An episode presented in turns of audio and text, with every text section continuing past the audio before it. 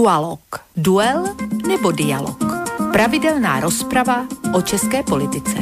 Stanislav Novotný a Petr Žantovský na Slobodném vysielači. Dualo. Dualo. Dualo. Dobrý večer, vážení poslucháči. Je tu štvrtok, 19. septembra. A to je čas, kedy sa vám krátko po 20. hodine 30. minúte hlasíme s ďalším dielom relácie Dualog. Aj dnes to bude tak ako obyčajne celé venované aktuálnym politicko-spoločenským udalostiam, ktoré sa za posledné dni zomleli v Českej republiky. To, republike. To ale neznamená, že by e, nasledovné dve hodiny slova hudby mali byť určené len pre českých poslucháčov. Práve naopak, my budeme veľmi radi, ak v našej spoločnosti zotrvajú aj slovenskí priaznivci nášho rádia, lebo ono nakoniec zase nepoviem nič nové, keď e, spomeniem to moje obligatórne, že problémy, ktoré trápia Čechov, Moravanov či Slezanov, trápia veľmi často a niekedy ešte možno aj vo väčšej miere.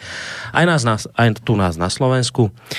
Keď už o tom ale hovorím, o Čechách a o Slovensku, alebo teda o Českej republike a o Slovensku, keď už toto celé spomínam, patrí sa v tejto chvíli smeknout klobouk, ako hovorievajú naši bratia v Českej republike pred tým, čo sa obyvateľom tejto krajiny za posledné obdobie podarilo, tak oni si vám, vážení naši poslucháči, polepšili, čo sa týka kvality života, hneď o dve priečky oproti minulosti a medzi 149 štátmi skončili na krásnom 24. mieste. A pozor, teraz príde tá neuveriteľná informácia. Naši západní susedia preskočili dokonca v kvalite života aj Spojené štáty americké, čo teda znie naozaj neuveriteľne. Uh, ak by sme sa pozreli na ten prieskum bližšie, tak zistíme, že zlepšenie oproti minulosti je u obyvateľov tejto krajiny viditeľné, najmä v prípade základných ľudských práv a osobných slobod. Ale podľa prezidenta spoločnosti, ktorá tento prieskum robila, sa volá, že Jozef Kotrba, také irečité priezvisko má pán prezident, tak podľa tohto prezidenta majú však aj tie najbohatšie krajiny svoje slabiny, ktoré je potrebné riešiť a dodáva, že ide najmä o celosvetový trend poklesu osobných práv a to dokonca aj v kolíske demokracie, ako sú Spojené štáty americké.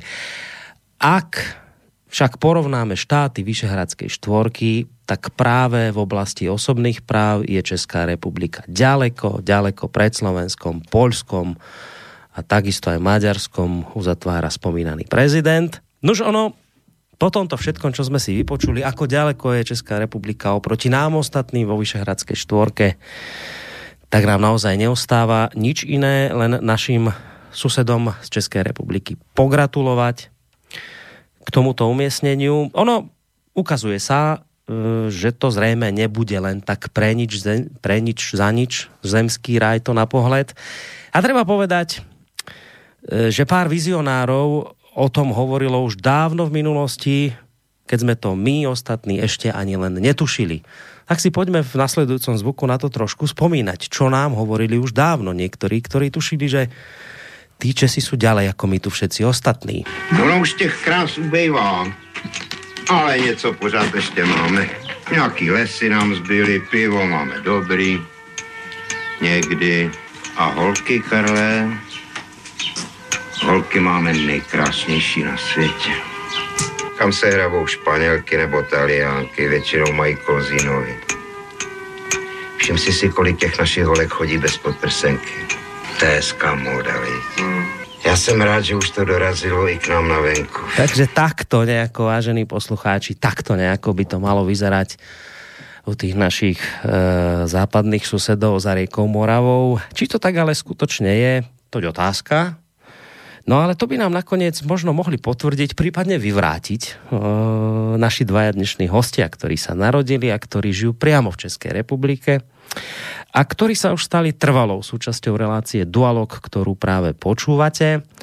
Z Bansko-Bystrického štúdia pozdravujem menovite oboch pánov. Začnem Petrom Žantovským, mediálnym analytikom a vysokoškolským pedagogom a zároveň publicistom, ktorý uvidíme, či ho máme na Skype link. Ak je tam, tak mu prajem príjemný dobrý večer.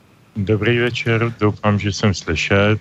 Jsi slyšet. I, i s ozvěnou, jak uh, už bez ozvěny, dobrý. Dobré. Uh, zdravím tebe, Boris, zdravím svého kolegu na druhém drátě, pana inženýra Števce. Zdravím všechny posluchače a posluchačky a jsem moc rád, že jsme zase všichni pohromadě. Tak, tak to byl prvý host, eh, kterého máme na Skype. Druhým pánom, který je tiež na Skype, ale je možno v takých trošku polobojových podmienkach, lebo nie je u seba doma je momentálne rozcestovaný a mal by sa nachádzať dnes niekde v tejto chvíli na hotelovej izbe, tak už e, Petr niečo naznačil, že tým pánom je Jaroslav Štefec, e, vojenský analytik. Dobrý večer aj vám.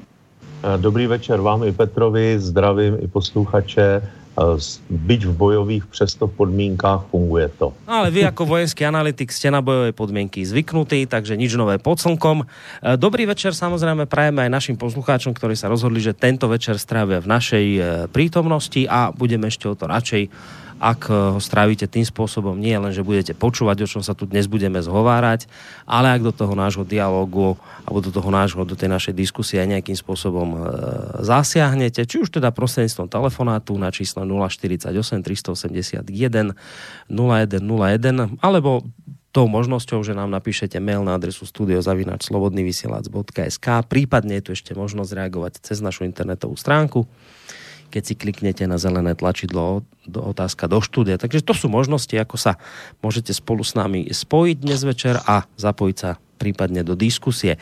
Ja som vlastne ešte doteraz nič z tej, z tej, z tej dnešnej témy neprezradil a ešte tak ani neurobím, lebo trošku som vás pochválil, možno to bolo jemne ironické, ale myslené naozaj úprimne a v dobrom. Uh, gratulujeme vám k takémuto peknému umiestneniu, ste ďaleko pred nami, darí sa vám po každej stránke v Českej republike. Tak som si povedal, že sa vás na to opýtam, že ako to cítite vy, keď ste si to takto vypočuli, že či aj na vašich životoch sa to tak nejako odráža, že cítite, že je to stále lepšie a lepšie tam u vás alebo práve naopak to cítite, tak som si povedal, že túto otázku vám dám dnes obom ako takú rozbehovú, tak nevím, kdo začne. Tak zkusím já, jestli mohu. Já si myslím, že cítím uh, stále eh, více se rozvíjet a vzkvétat uh, té, ty, ty světlé zítřky liberální demokracie, vidím pionýry v budoucnu pochodující po ulicích, vidím svazáky v dredech a, a s dlouhými vlasy a s duhovými vlajkami, jak stojí na Václavském náměstí a skandují všem pohlavím eh, rovnost a podobné věci.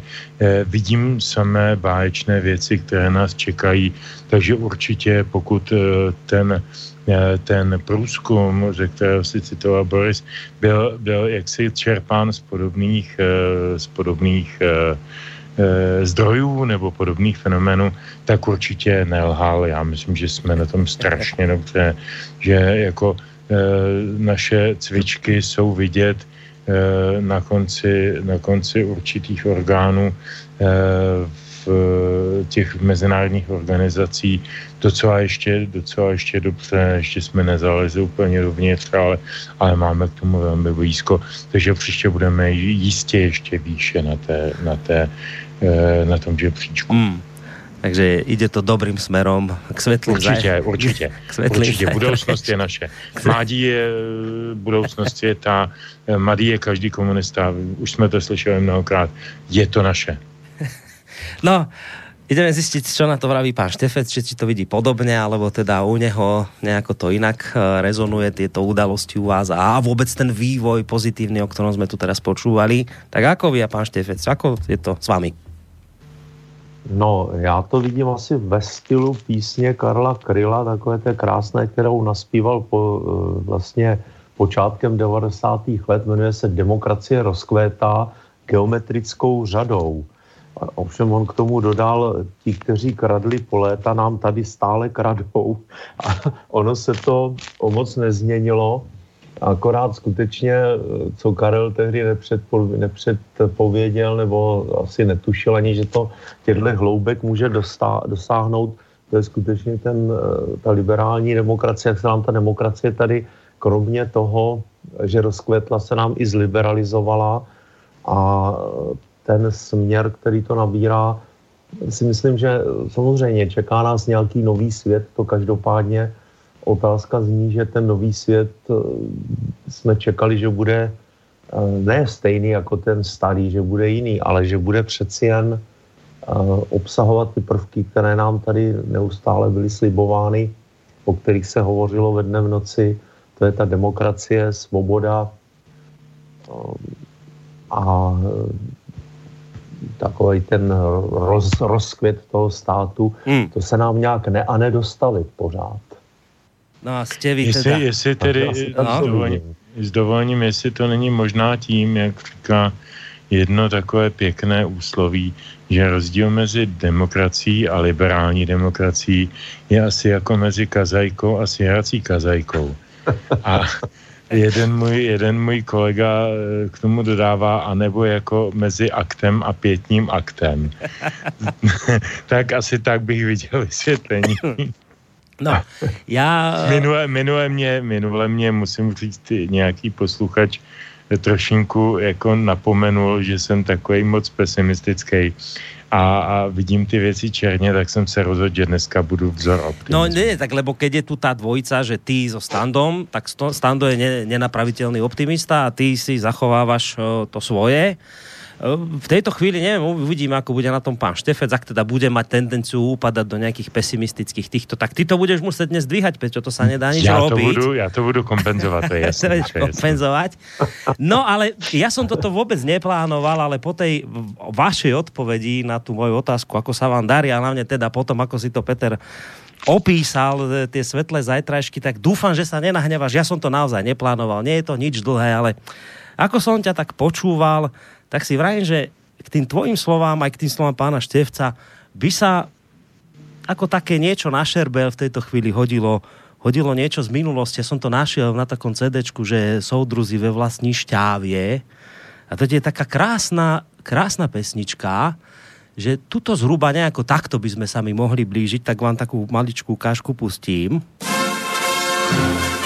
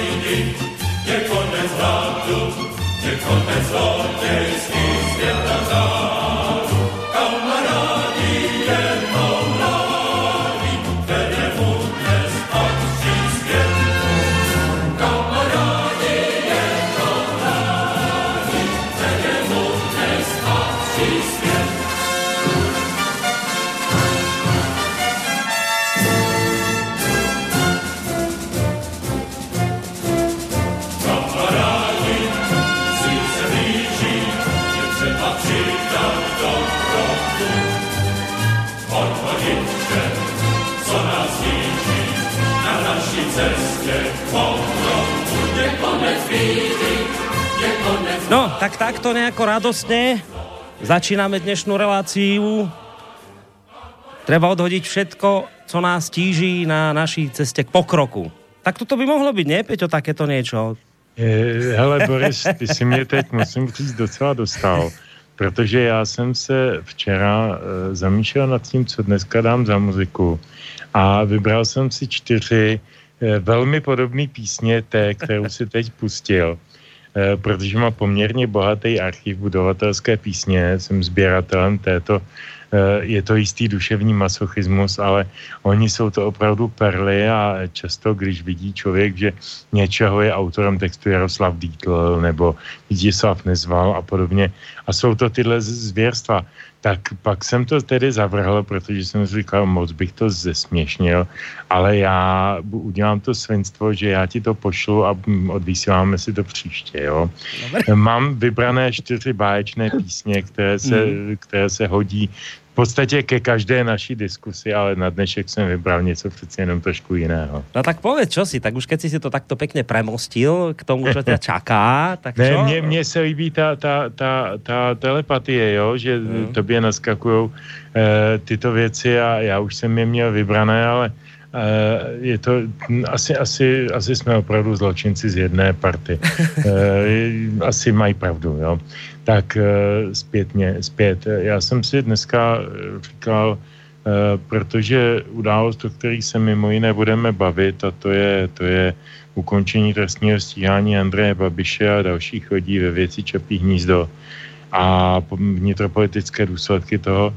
Přeci jenom je po dlouhé době určitý optimistický téma a tak jsem si říkal, tak si uděláme radost, když už málo kdy si ji děláme. Většinou, si tady pouštíme takový rozrivný, někdy jako minulé, až jako velmi e, sarkastický písně, e, tak si uděláme dneska radost a prostě vykašlám se na téma, uděláme si pár pěkných písniček. A já jsem měl docela, eh, docela hodně e, vásce zpěváka Karla Černocha, který by se za pár dnů dožil Eh, dožil, jestli to dobře počítám, nějakých 76 let. Eh, zemřel bohužel už před 12 lety, takže eh, se jich nedožije, ale natočil kromě hromady zajímavých písniček v 60. letech a nezajímavých písniček v 80. letech, natočil taky pár takových folkových skvostů a já bych dneska čtyři s dovolením pustil tedy pokud stihneme všechny čtyři. Mm-hmm. E, ta úplně první e, je z desky, která je vůbec nejzajímavější nebo zajímavá e, a typická pro kariéru Karla Černocha, což byl určitě v Čechách jeden z nejvíce oblíbených zpěváků své doby. On byl taky úžasný zpěvák ve smyslu technickém, ve smyslu barvy hlasu, obrovského talentu, obrovské muzikality. Fakt to byl veliký hudebník. Jo. A tenhle ten člověk natočil v 68. roce desku Páteční, na který se vyskytovalo několik písní, které se nehodily potom do normalizační doby, tak tu desku stornovali. A část z ní, takový segment, vydali potom eh, v roce 70 pod názvem Je to jasný.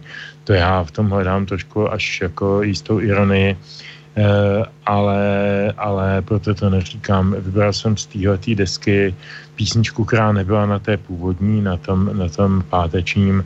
A to je česká verze, eh, česká verze tuším, že skotské lidové písně Jarmark ve Scarborough, který proslavili po Simon s Artem Garfunklem svého času, také Spiritual Quintet.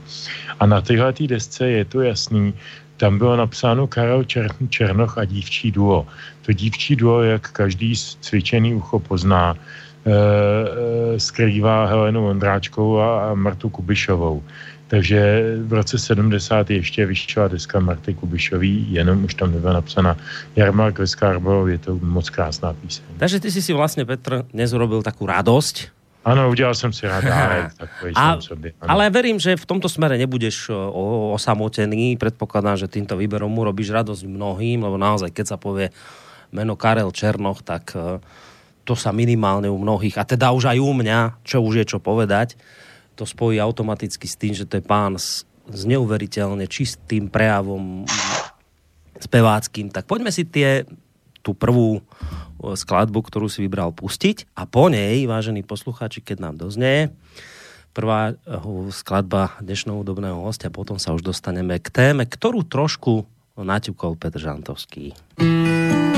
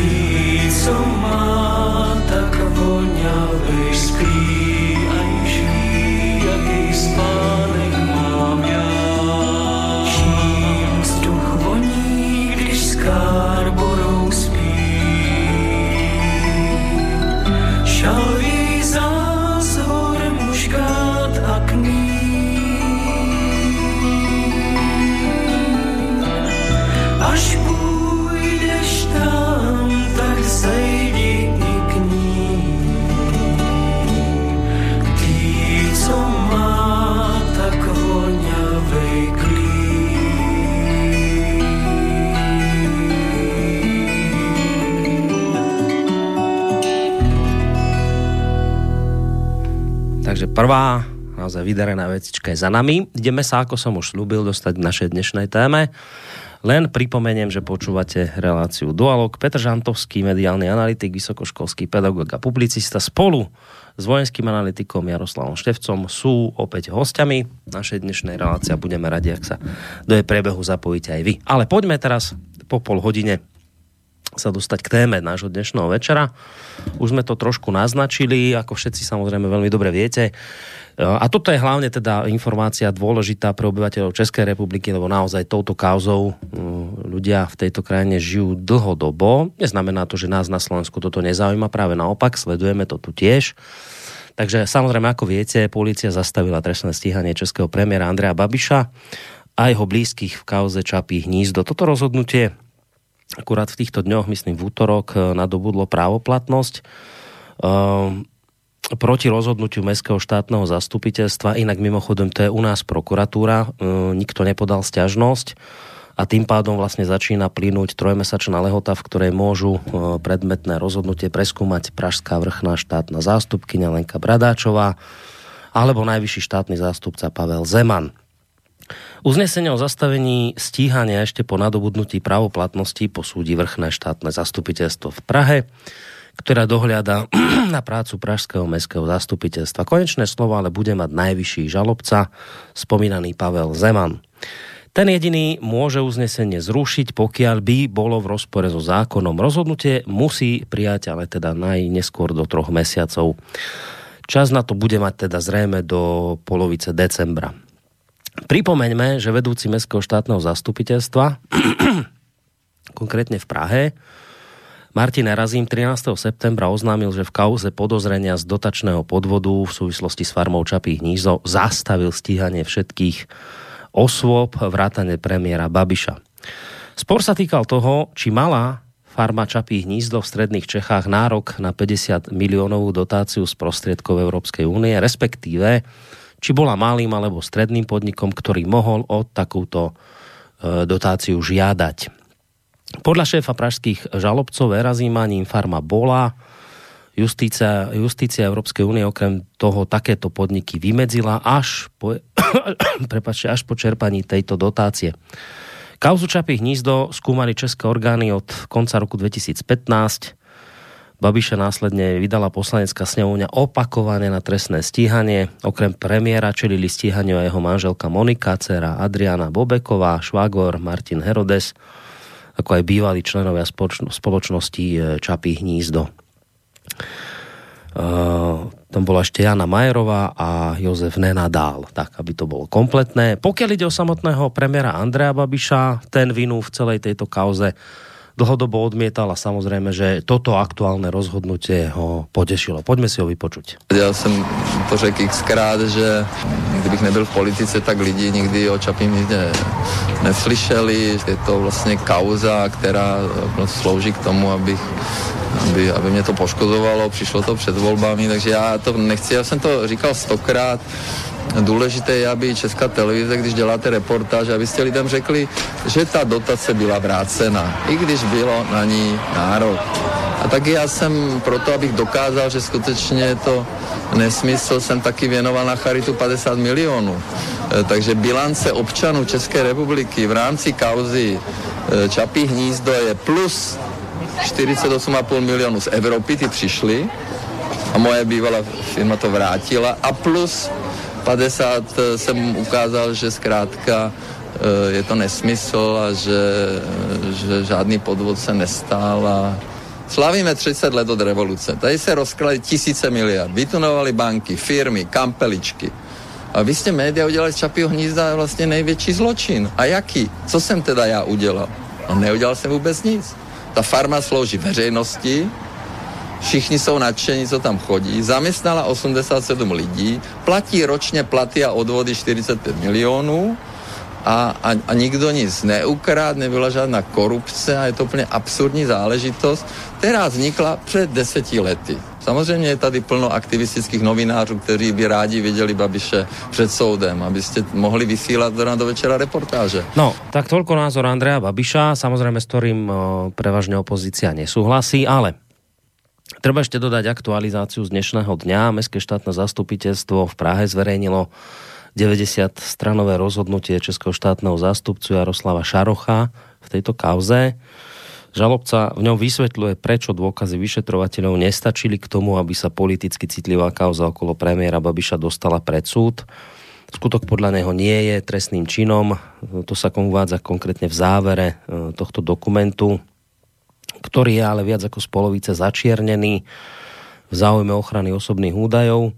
Šaroch v rozhodnutí vysvetľuje, prečo nebral do úvahy závery európskych vyšetrovateľov, ale aj to, že údaje v žiadosti o dotáciu, ktoré kriminalisti označili za hrubo skreslené, neboli dôležité.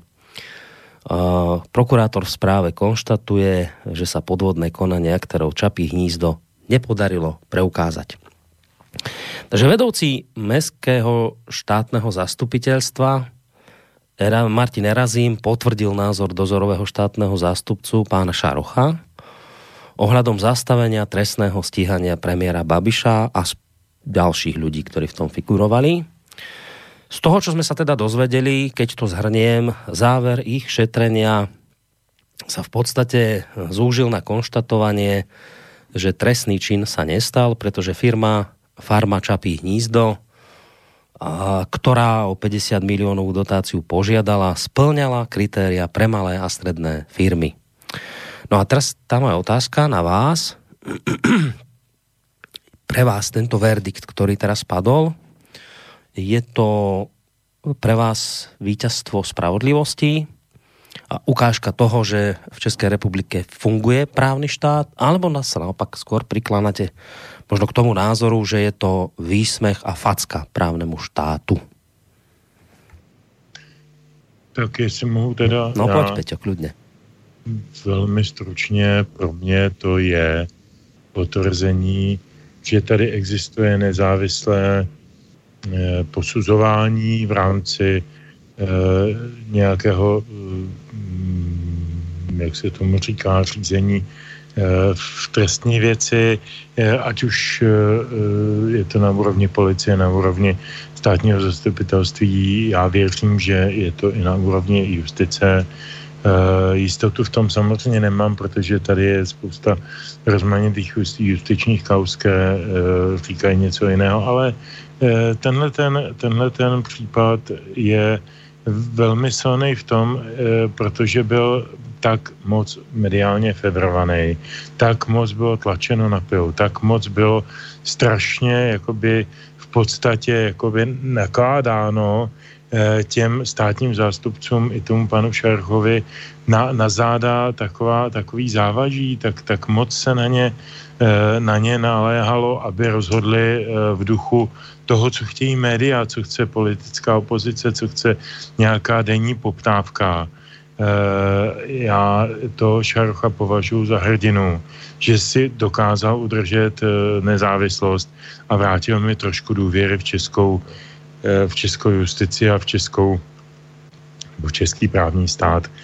Dlouhodobě jí mám velmi málo a díky tomu tomu rozhodnutí jsem jí trošku získal zpátky a já mu za to moc děkuju. Čiže to vnímáš tak, že Šaroch nepodlahol mediálnemu tlaku? No samozřejmě, nejenom mediálnímu, ale ani politickému, protože pochopitelně ten mediální tlak je jenom průmětem politického tlaku, takže tady, když jsme poslouchali obden vyjádření pana Kalouska z TOP 09, paní Pekarový z TOP 09, pana Rekušana z, eh, ze starostů, pánů z, od Pirátů, od ODS, od kde koho, včetně samozřejmě, což je nejbizarnější, koaličního partnera e, e, pana Babiše z vlády, to znamená ČSSD, tam má také několik velkých fůzovkách přátel, který Eh, který to vnímali jako velmi, velmi zásadní věc a ta, ten politický nátlak byl strašně silný. Čili pro toho Šarucha to uh, musel být opravdu, to je, to je Sofína volba. A obstál.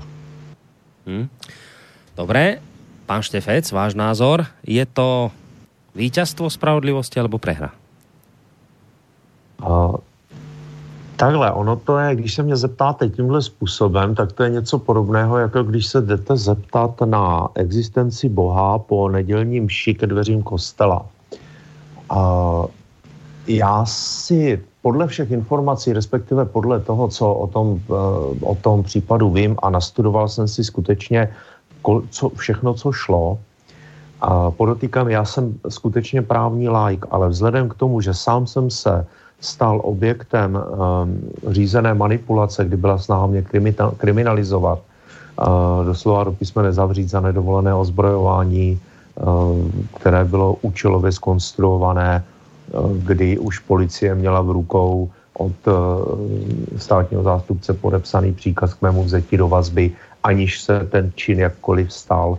A jediná, jediné štěstí bylo to, že jsem měl zbrojní průkaz a na to konto vlastně nemohli mi tohleto přišít, tak uh, jsem si naprosto jist, že ten podvod, tak jak byl deklarován, se nestal.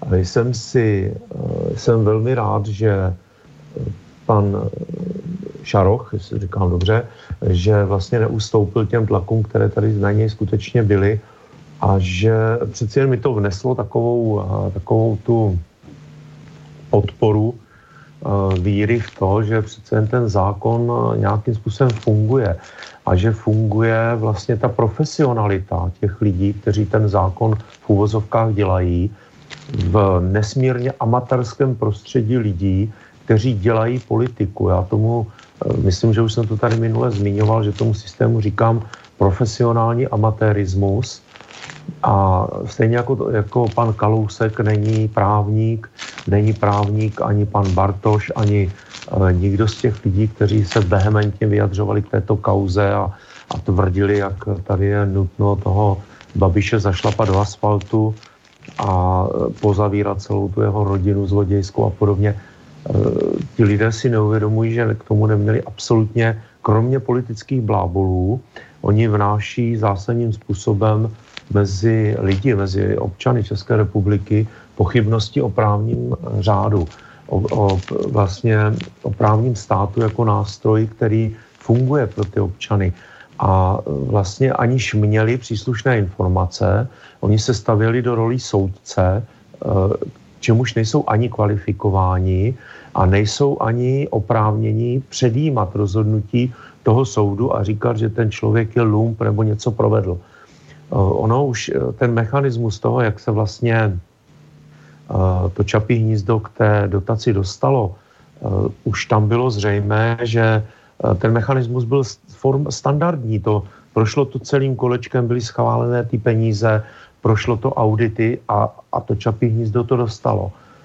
A vlastně, když si vezmete, předcházela kauze Čapí hnízdo, kauza korunových dluhopisů, které, když se začaly obracet proti panu Kalouskovi, který byl jejich strůjcem a přitom sám nejvíce potom brojil proti panu Babišovi, jak je zneužil a přitom sám pro svoje kamarády v podstatě tento systém vymyslel, ublklo to a vynořilo se čapí hnízdo. Bylo zřejmé, že tady někdo tlačí na pana Babiše a vlastně vytváří určité prostředí, které by vlastně mělo fungovat jako nátlakové prostředí na něho, aby něco udělal nebo neudělal naopak a podobně. Aby mu to znepříjemnilo život, dostalo ho z politiky, anebo aby ho opravdu nějakým způsobem dotlačilo k nějakým rozhodnutím, které by měl udělat, nebo respektive aby měl v některých věcech povolit.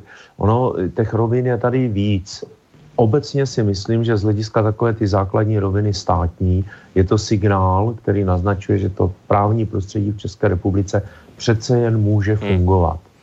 Ale druhá rovina je ta, že tam může být hledat co z pozadí, ale zatím, ještě se k tomu možná dostaneme, se nechci pouštět na, na tenký let takzvaných konspiračních teorií. Dobre, dostaneme sa k tomu. Ja si ale idem teraz trošku na seba nahodiť kabát uh, advokátov diabla, lebo ste sa v podstate obaja viac menej zhodli, tak musím teraz s vami je nesúhlasiť ja. A najskôr poviem takúto vec, že uh, áno, tento problém máme v podstate aj my tu na Slovensku, dlhodobo to sledujeme, že my sme sa dostali do nejakého víru mediokracie. To je jeden, jeden z, jedna akoby z takých príznakov chorôb dnešnej doby, že médiá toho hlavného prúdu nadobi, nadobudli pocit, že sú e, prokurátormi, sudcami, políciou, všetko v jednom a oni dnes určia, kto je vinný a kto vinný nie je. My to tu zažívame na Slovensku momentálne tiež.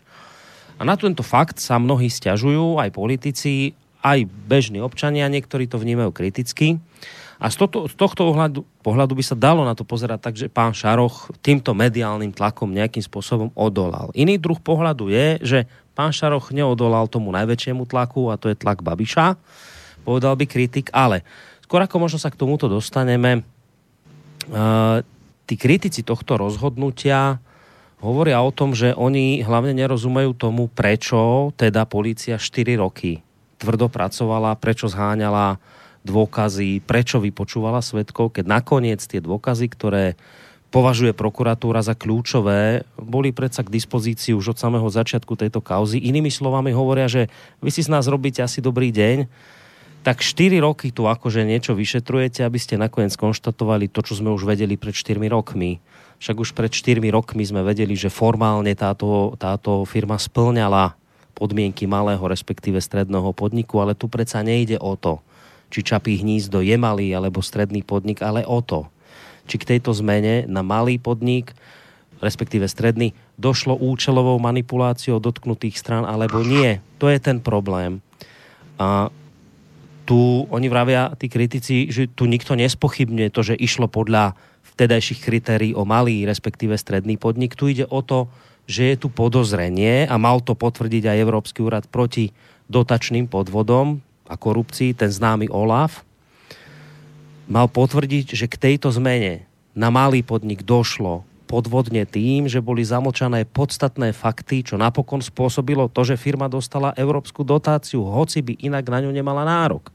Čiže kritikom toto vadí že my, sa, my sa, nikdy sme sa nebavili o tom, či je to malý alebo stredný, ale o tom, že podvodne sa tým malým, respektíve stredným podnikom táto firma stala, aby mohla získať svoju dotáciu. A toto tým kritikom vadí dodnes a dodnes sa na to stiažujú, lebo majú pocit, že sa neriešila tá podstata toho problému, ale že sa ten problém prostě ako keby uhráva do autu a riešia sa iné veci, ktoré nie sú tie skutočne dôležité. No dobrá, já se do toho pustím, eh, nejsem právník a eh, eh, nebyl jsem účasten nějak téhleté kauzy. Jak to vidím zvenku? Za prvé, všechny úkony, které byly potřeba vykonat v tom trestním řízení až do, až do dnešního dne, nebo do těch dnů, vlastně dneska, pokud vím ráno, včera ráno eh, nabil ten, eh, ten verdikt právního, eh, právní moci, tak až do, tu, do, do, do posud byly všechny ty úkony zcela v pravomoci policie a státního zastupitelství. A oni konali. To, že tyhle ty orgány konají pomalu, to všichni víme.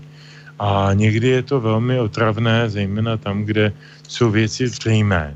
Tam, kde jako naprosto zřejmé, že se něco přihodilo, že je něco naprosto jako v rozporu se zákonem, tak, eh, tak eh, je to, to, to spoždění nebo ten pomalý proces v tom trestně právním řízení neomluvitelný.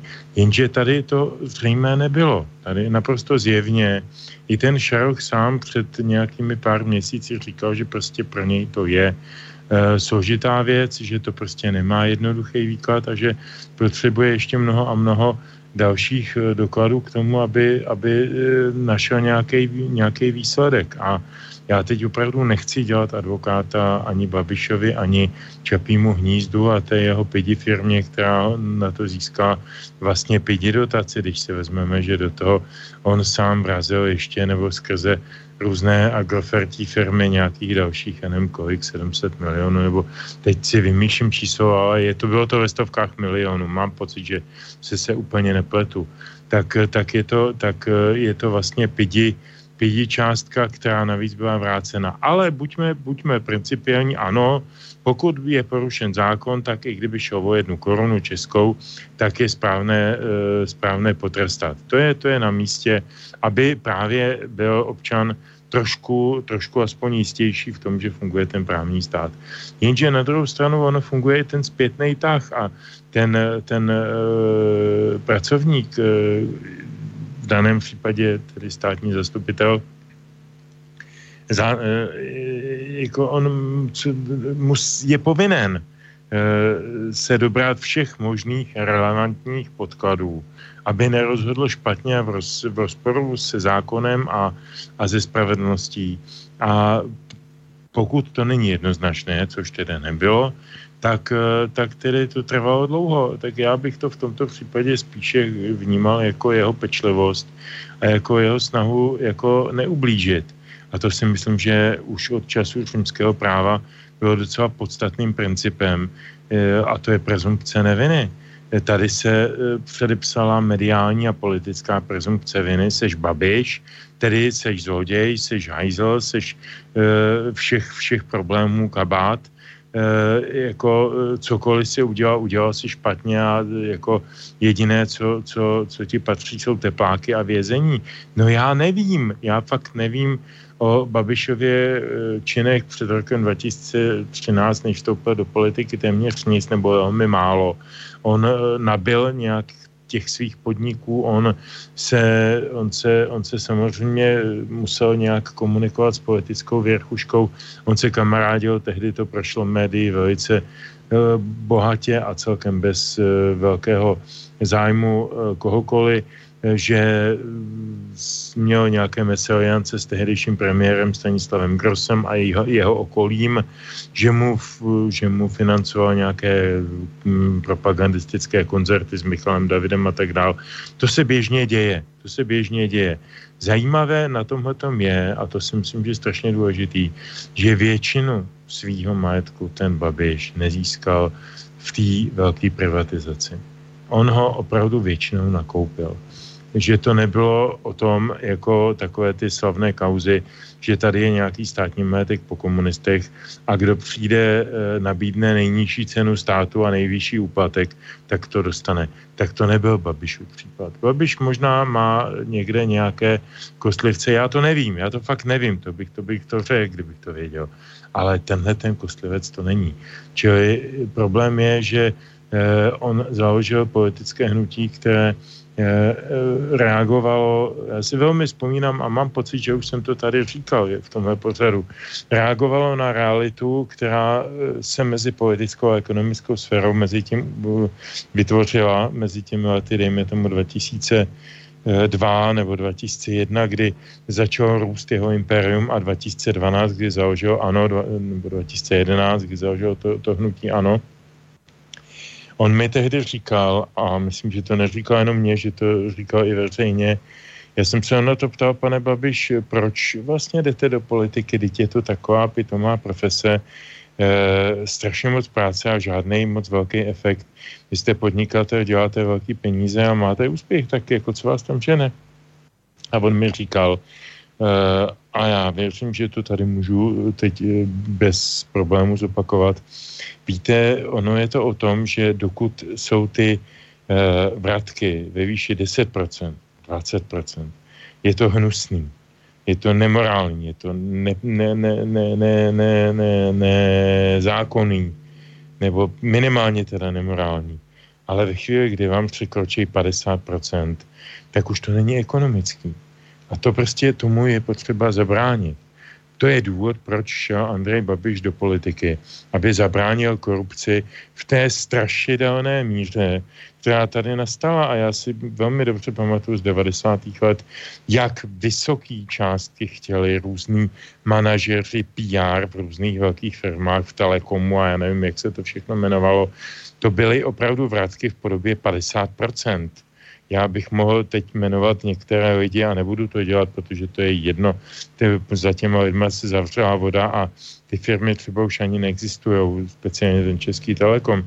Ale pamatuju si velmi dobře, eh, když přišel někdo se žádostí o nějaký sponsoring na nějaký třeba kulturní festival nebo na cokoliv, tak mu se mu řeklo, dobře, dostanete 2 miliony a jeden vrátíte.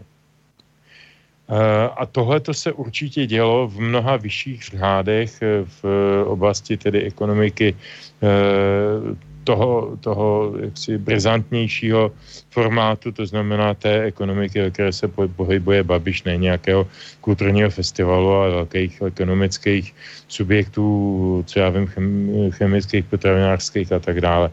A vrátím se k tomu jeho motivace a já jsem mu to v tehdy věřil a v zásadě mu to věřím do dneška. Vstupu do politiky není jenom o tom, aby ochránil vlastní investice, ale hlavně, aby trošinku očistil ten, ten, tu ekonomiku od té šedé ekonomiky nebo od té černé ekonomiky. A to je jediný, vlastně pro mě jediný důvod, proč si myslím, že je dobře, že ten Babiš té politice furt je. Hmm. Pán Štefec, eh, v podstate na vás tá istá otázka, možno ju trošku rozšírim, čo aj na Petra, lebo v podstate obaja ste sa zhodli v tom, viac menej, že toto rozhodnutie pána Šarocha bolo správne, vnímate to ako podstate víťazstvo spravodlivosti a toho, že jednoducho odal nejakým mediálnym tlakom. Petrovi som ale hovoril o tom, že tí kritici tvrdia, že nám, my sme nikdy netvrdili, že je to, že to nie je malá, respektíve stredná firma, ale že sa tou malou, respektíve strednou firmou stala podvodne. A no, v, v podstate uh, povedzme si, ako to, len, len naozaj v skrátke, že čo sa stalo, tak spoločnosť Farma Čapí hnízdo pôvodne ešte pod názvom Z, ZN Agro Pelžimov patrí Agrofertu, potom v decembri 2007 sa firma premení na akciovú spoločnosť s akciami na majiteľa. O rok pozdejšie získa európsku dotáciu v programe pre malé a stredné podniky, na ktorú by ako súčasť Agrofertu nárok nemala. No a potom po niekoľkých rokoch sa spoločnosť vráti opäť pod Agrofert. A teraz očami kritika je to viac menej jednoznačné. Kritik hovorí, ide v princípe o banálny podvod, keď časť veľkej firmy sa osamostatní a zmení skupenstvo na malú len preto, aby dosiahla na európsku dotáciu. A keď ju dostane, keď ju dostane, tak po vypršaní nejakého času sa včlení späť do korporácie, v tomto prípade do Agrofertu.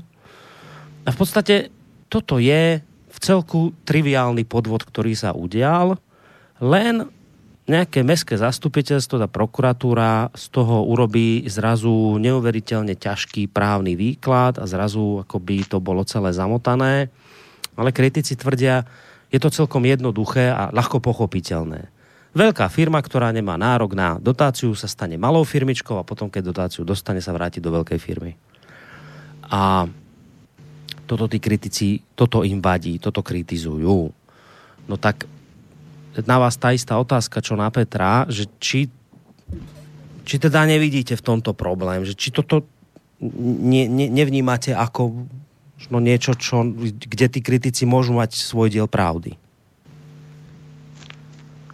Uh, jednak já se poměrně dost dlouho pohybuji v, prost, v prostředí firem a velkých firem a vím, že je celkem naprosto běžné uh, odštěpit od firem menší provozy, které eh, ty firmy nechají běžet samostatně jako samostatné prvky jenom po nich chtějí po určité době nějaké peníze a chtějí po nich, aby fungovali.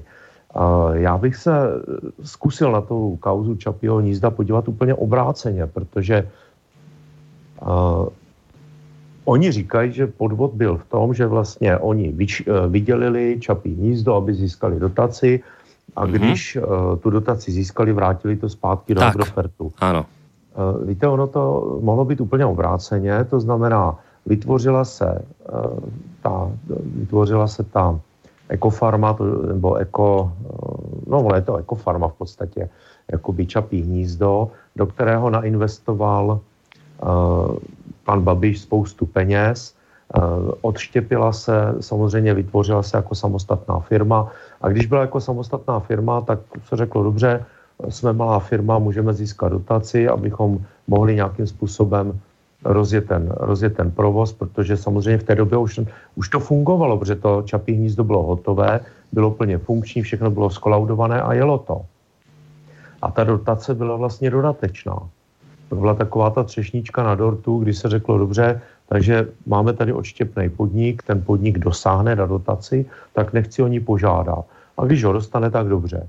Takže ta, to čapí hnízdo samozřejmě tu dotaci dostalo, protože splňovalo všechny podmínky, umožnilo mu to rozjezd.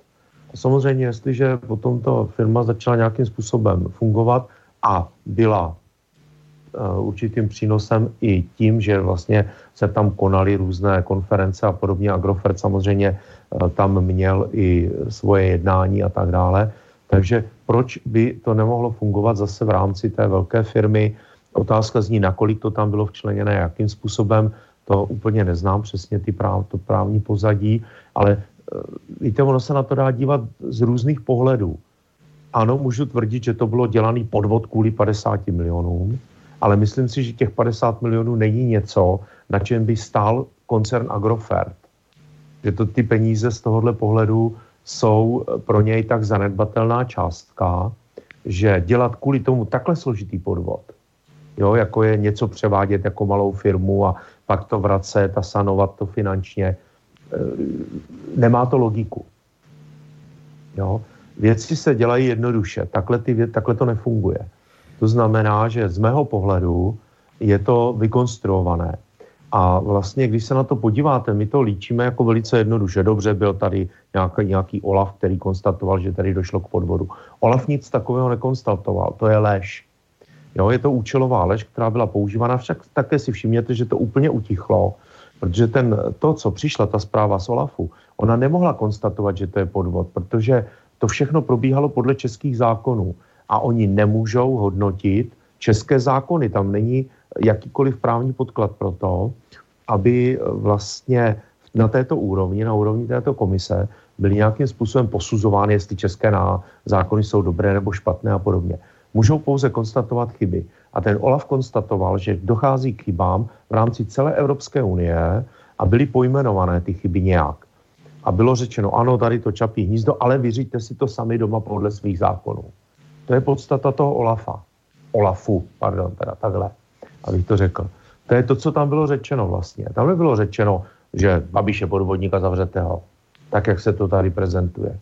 Ono už se to ani tak moc neprezentuje, tohleto. Naopak. Jak říkám, utichlo to. A já se, já se domnívám, že v tomhle případě skutečně ta Evropská unie, i ta komise vlastně se k tomu postavila neutrálně protože oni konali na základě uh, oznámení české strany, navíc ještě au, vlastně anonymnímu, které se tam, která se tam začaly objevovat. Ono nebylo jediné. Bylo toho povícero, co tam přišlo. A vlastně to je něco podobného, jak když se svého času práskalo, na, posílali se dopisy na různé uh, komise a výbory. Uh, tady ten soudruh je špatný soudruh, protože jeho děti kouří na zahradě cigarety večer a slušným občanům eh, to jde pod nos a nemají tam vůbec co kouřit a nemají se vůbec co slejzat na ty zahradě a hrát tam na kytaru a opěkat špekáčky.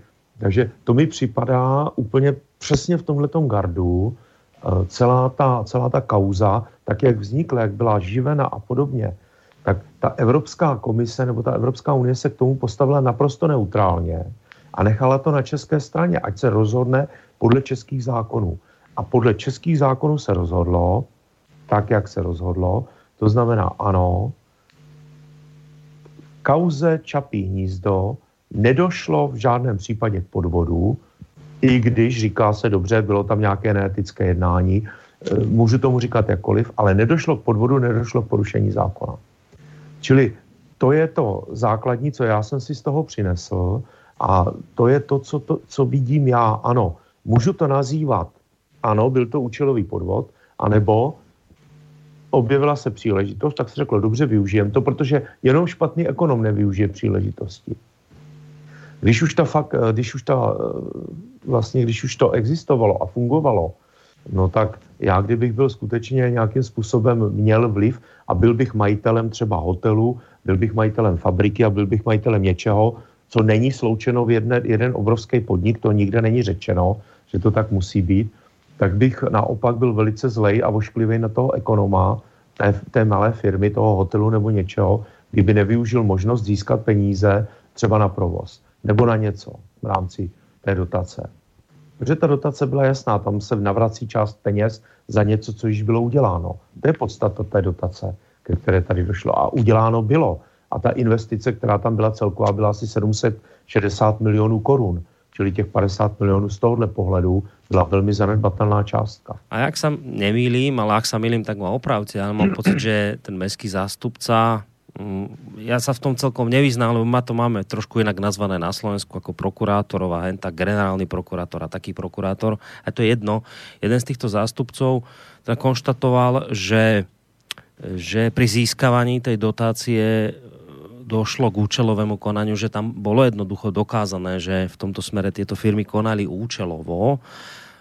Ale ja som to pochopil tak, že k tomu dodal, ale nie trestne. To znamená, že to je niečo, čo ste tu spomínali aj vy, pán Štefec, že to sa dostávame na takú už, už tenkú hranu toho, kde človek by mohol mať, že skôr by sa hodilo, keby sme mali nejaké právne vzdelanie, že, že čo to teda je, že vy môžete konať e, povedzme neeticky, účelovo, za nejakým účelom zisku, aby ste niečo získali, ale pokiaľ to nie je ešte trestné, tak nemožno to ako trestné vyhodnotiť, pokiaľ to bolo len niečo účelové, neetické takto mám pocit, že to nejako aj oni uzavreli. Um, no, pozerám, že máme hodinku za sebou, patrilo by sa zahrať, ale samozrejme, ak chce Petr k tomu niečo dodať, môže a potom to môžeš pripojiť k tomu aj pesničku nejakú, e, teda druhou. Jasně, já bych tomu dodal v tuto chvíli jednu jedinou věc, pak mám nějaký e, příspěvek ještě na potom další, další diskusi e, trošku z jiné optiky. V tuto chvíli bych dodal myslím, podstatný argument a pan Štefec to říkal v souvislosti s těmi dluhopisy. Jestliže zákon stanovil nějaké podmínky pro nějaké ekonomické nebo právní chování, jako s těmi dluhopisy, a ten zákon sepsal pan Kalousek, který byl potom největším kritikem toho, že Babiš ty dluhopisy využil, tak, eh, tak ten zákon prostě platil. E, jako když já budu mít řeknu banální příklad, eh, pojedu podle, podle stávajících předpisů dopravního provozu. Eh, a eh, asi tak za, řekněme, rok, dva se změní ty předpisy a já jsem, já jsem jel podle původních předpisů tou rychlostí, kterou jsem měl, třeba v obci 50, a najednou my, jak teď tady slyšíme od Pirátů, chtějí navrhnout, že bude v obci rychlost 30, tak za dva roky na mě někdo vyskočí, nebo za pět let, nebo za sedm, jenom proto, že jsem se stal mezi tím významným eh, veřejným činitelem, tak na mě někdo vyskočí, že jsem před pěti lety nejel 30, ale 50. To je úplně stejný. To je úplně stejný, je to úplně identický. A tahat do toho slovo morálka, etika, jako to mně přijde strašně falešný. Mirek Macek vždycky říkal s jistou nadsázkou já se svým takovým anglickým humorem, vždycky, když někdo začne mluvit o morálce, tak jdu do jiné místnosti. No, chtěl tím říct ne, že je nemorální, ale že to je tak falešný řečenění, který ne, nevede k žádnému uh, reálnému výsledku, že to je jenom k exibici nějakého řečníka, že to nemá smysl s tím ztrácet čas. A zákon jako legislativa nemá s morálkou pranic společného. To jsou dvě úplně odlišné disciplíny. Je tady zákon, ten se buď dodržuje nebo ne. Pak je tady morálka a tu každý nějak vidíme a nějak si ji definujeme a kodifikujeme. E, to je, to je prostě jsou dva světy, které spolu nemají nic společného. A tím si dělám trošku oslý můstek a prosím, Boris, kdybys mi potom po písničce dal ještě trošinku e, slova, protože bych chtěl připomenout mm-hmm. jednu zajímavou souvislost této věci. Dobré, dobré. Uh, skôr ale ako po, povieš tú pesničku, tak poviem ešte jednu vec, aby som nezabudol, že, že ale to je to, čo tým kritikom vadí, že oni hovoria o tom, že práve to účelové konanie, ktoré štátny zástupca uzavrel tak, že áno, bolo účelové, ale nebolo trestné, oni hovoria, ale veď to je práve ten neuralgický bod, že to trestné bolo. Vrátim sa k tomu príkladu, ktorý hovoríš o tej rýchlosti, o tom aute že si išiel v minulosti tou rýchlosťou, za ktorú ťa chcú teraz trestať. Oni, tí kritici vravia, my vás nechceme trestať za to, že ste išli 30 išli ste, ale chceme vás trestať za to, že ste stočili tachometer, že ste v skutočnosti nešli 30 Hej? To je to, to je to, čo im vadí. To je to, čo oni kritizují. Že... No ale právě v tom je ten nesmysl. Já jsem žádný tachometr nestočil. Já jsem před dvěma lety, když to bylo v zákonné normě, jel tolik, kolik jsem mohl, tedy 50. Jestliže dnes je 30, tak pojedu 30. Ale nikdo mě nemůže stíhat za to, že jsem před dvěma lety jel 50, když se to smělo. O tom já mluvím. Jo? Hej, ja rozumiem, len oni by ti povedali, a podľa teba je v poriadku, keď veľká firma sa očlení, aby získala dotáciu a potom sa vrátila späť k veľkej firme. Nie je to, nie je to niečo, čo sa nemá robiť? E, já bych opět mluvil o tom, že zákon je zákon a ten se má dodržovat. Dobre. E, a, a může se mi nelíbit, ale musím ho dodržovat. To je všechno. Dobre, poďme na pesničku číslo 2. Písnička číslo dvě je možná vůbec nejdůležitější a nejzásadnější z celého dnešního výběru.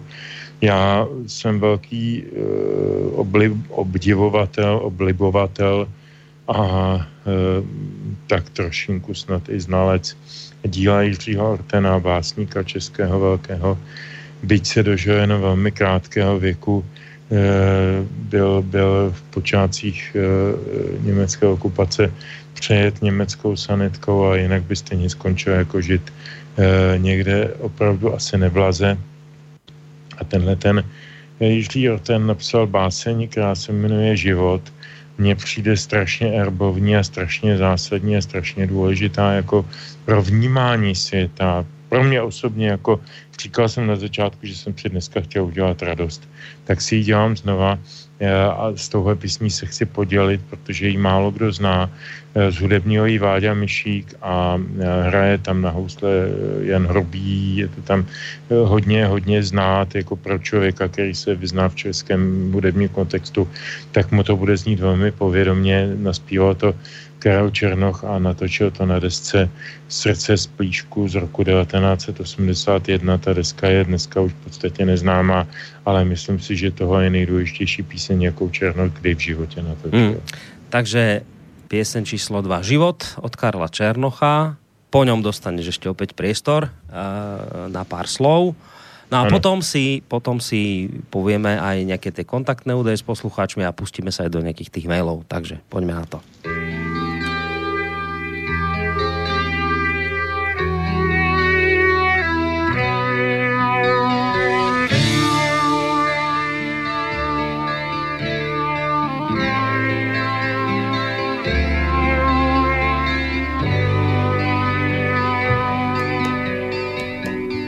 Rozsvítili lustry a muzikanti ladí. Nevědí o písni, již nedovedou hrát. Už krásné šaty šustí a tvoji kamarádi učí se brát k tanci a tobě brát. Učí se brát k tanci a tobě brát.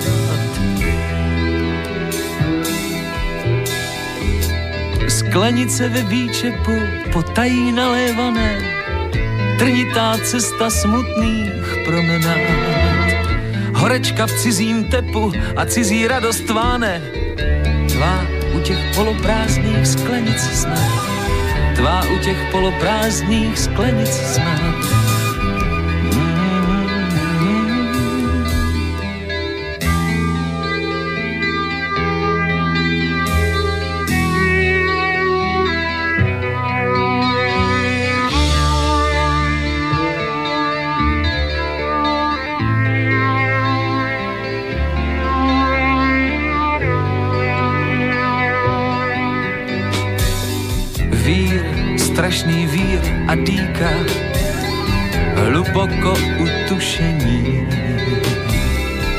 Ten bál, jehož se stolik bál, roztáčí tě a říká, zatímco stud ti plení. Kam odejdeš, až bude pustý sál? Kam odejdeš, až bude pustý sál? Kam odejdeš, až bude pustý sál? Kam odejdeš, až bude pustý sál?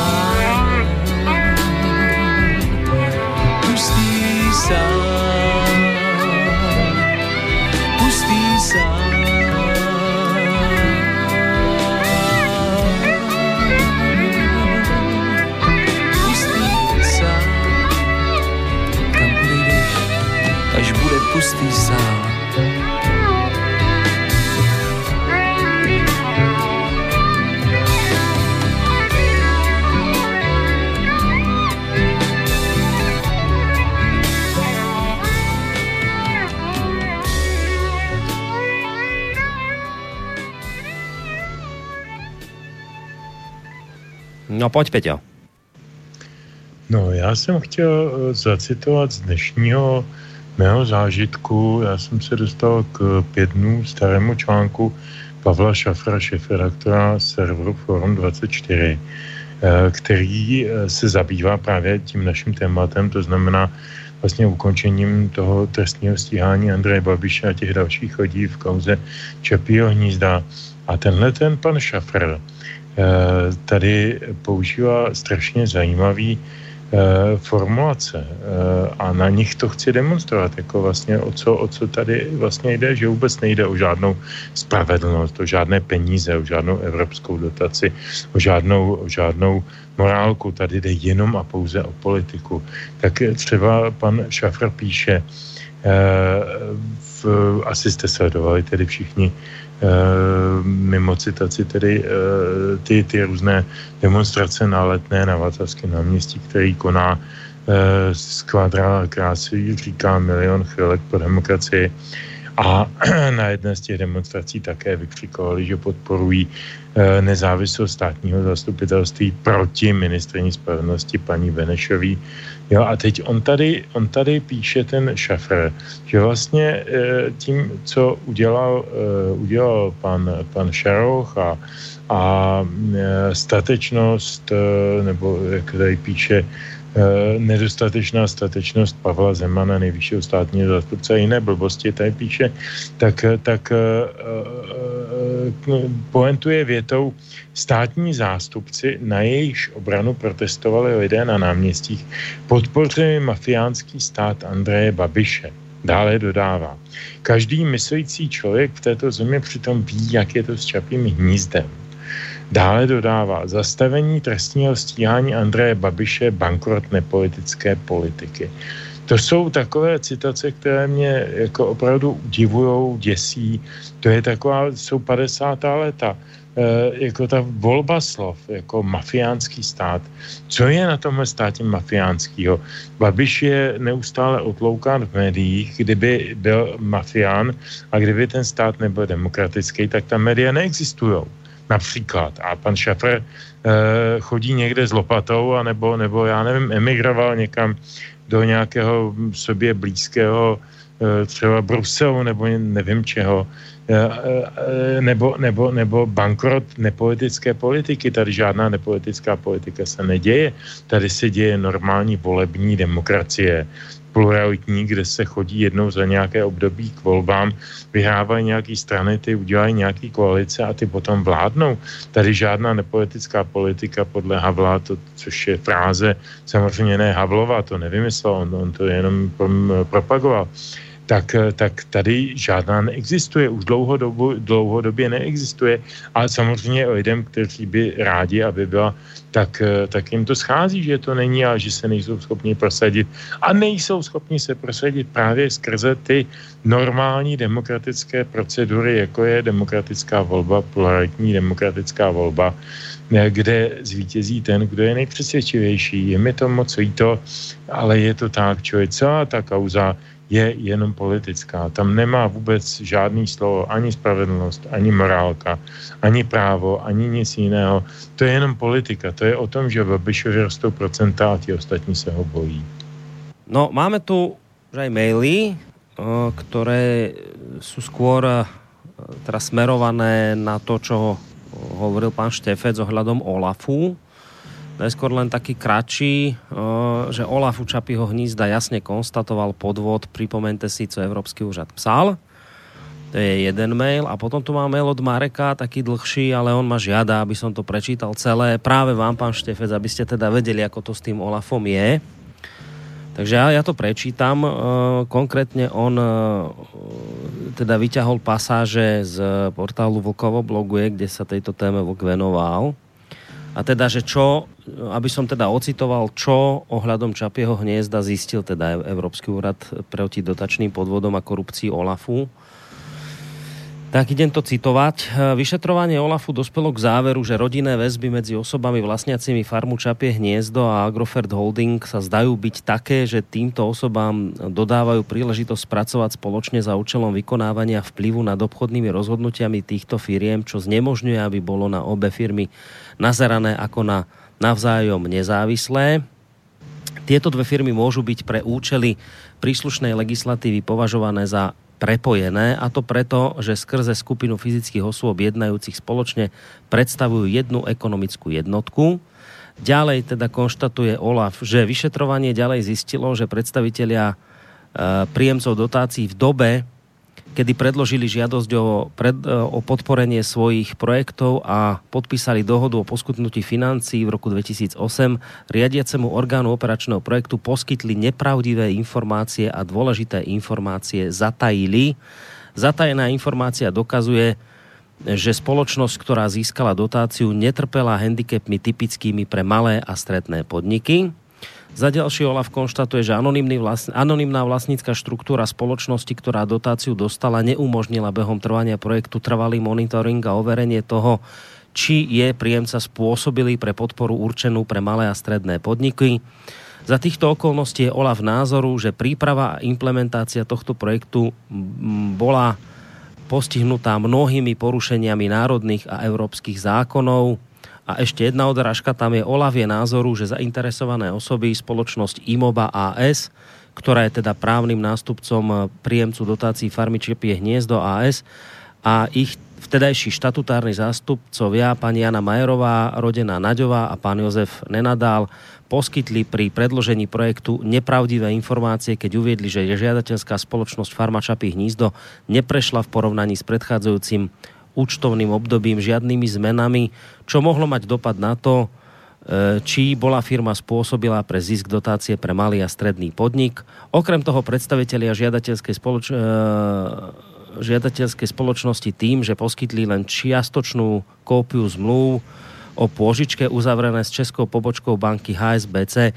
zatajili pred národnými orgánmi informácie, ktoré mali značnú dôležitosť v procese posudzovania. A teraz sa Marek pýta, že či po tomto, čo konštatoval Olaf, si naozaj pán Štefec myslí, že Olaf e, neobvinil v podstatě pana Babiša. No já si to samozřejmě myslím dál, protože tohle, to, co to tam je napsáno, to jsou citace z dopisu, který přišel na tu komisi a který Olaf vlastně vracel jakoby tímto zpátky. Už jenom to konstatování, že to uh, porušuje české a evropské zákony. Prosím vás, co to jsou evropské zákony? To je nesmysl. Evropa není žádný právní subjekt. Takže už toto oso- samo o sobě je blbost. Ano. Tam Evropa nevydává žádné zákony. Zákony vydávají státy a, a maximálně existují směrnice pro jejich implementaci.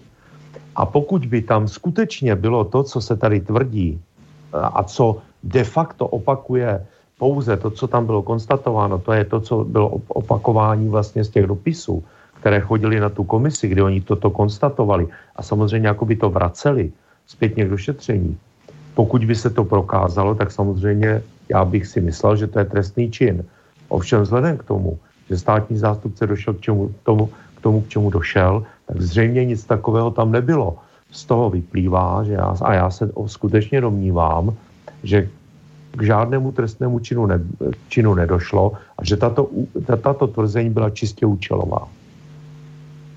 No, treba ešte k tomu dodať, že samotný pán Šaroch v tej správe, ktorú dnes zverejnili, spochybnil závery Olafu. To mám v češtine, takže z tej právničtiny sa asi po slovensky nevymotám, ale štátny zástupca Jaroslav Šaroch sa vo svojom odvodení e, vymedzuje mimo iné aj voči postupu vyšetrovania Európskeho úradu pre boj proti podvodom OLAF. Ten sa zaoberal hospodárskou činnosťou farmy Čapí hnízdo a Agrofertu v období, kedy firma nečerpala žiadne dotácie a až rok potom, kedy malo k trestnému činu dôjsť. A teraz hovorí Šaroch, ja tomu nerozumiem, priznám sa, je nezbytné zopakovať, že úrad OLAF učinil tento závier na základe analýzy skutečne hospodárske podnikatelské činnosti spoločnosti Farmačapí hnízdo v období od roku 2009. Takou analýzu však pro činnosť obvinených z konce roka 2007 a první poloviny roku 2008 nelze argumentovat. V podstate, ja priznám sa, tejto právničtine nerozumiem, ale on vlastne hovorí, že aspoň tak som to z toho pochopil, že tie závery Olafu sú nesprávne. Respektíve, no, že, ne, že nemôžu, to, že nemôžu takto ten... argumentovať. Ale, ale vravím, priznávam, nerozumiem celkom tej právničtine, čo to tam... Ja neviem, ak, ak vy tomu rozumiete, tak mi to skúste preložiť. Ak tomu rozumiete. No, to je přesně ten problém té rychlosti 30 a 50 km hodině, o kterém tady předtím hovořil uh, Petr Žantovský. To znamená, ano, v té době existovaly určité vazby a, a je to, také to bylo popsáno v těch anonymech, které chodili na tu komisi evropskou a podobně. Čili uh, ta komise konstatovala, v té, nebo ten OLAF, uh, jak se říká, tak uh, konstatoval v té zprávě, konstatovala, protože ta komise de facto konstatovala, že, že tady mohlo dojít k určitým chybám, k těmto chybám skutečně dochází v rámci celé Evropské unie.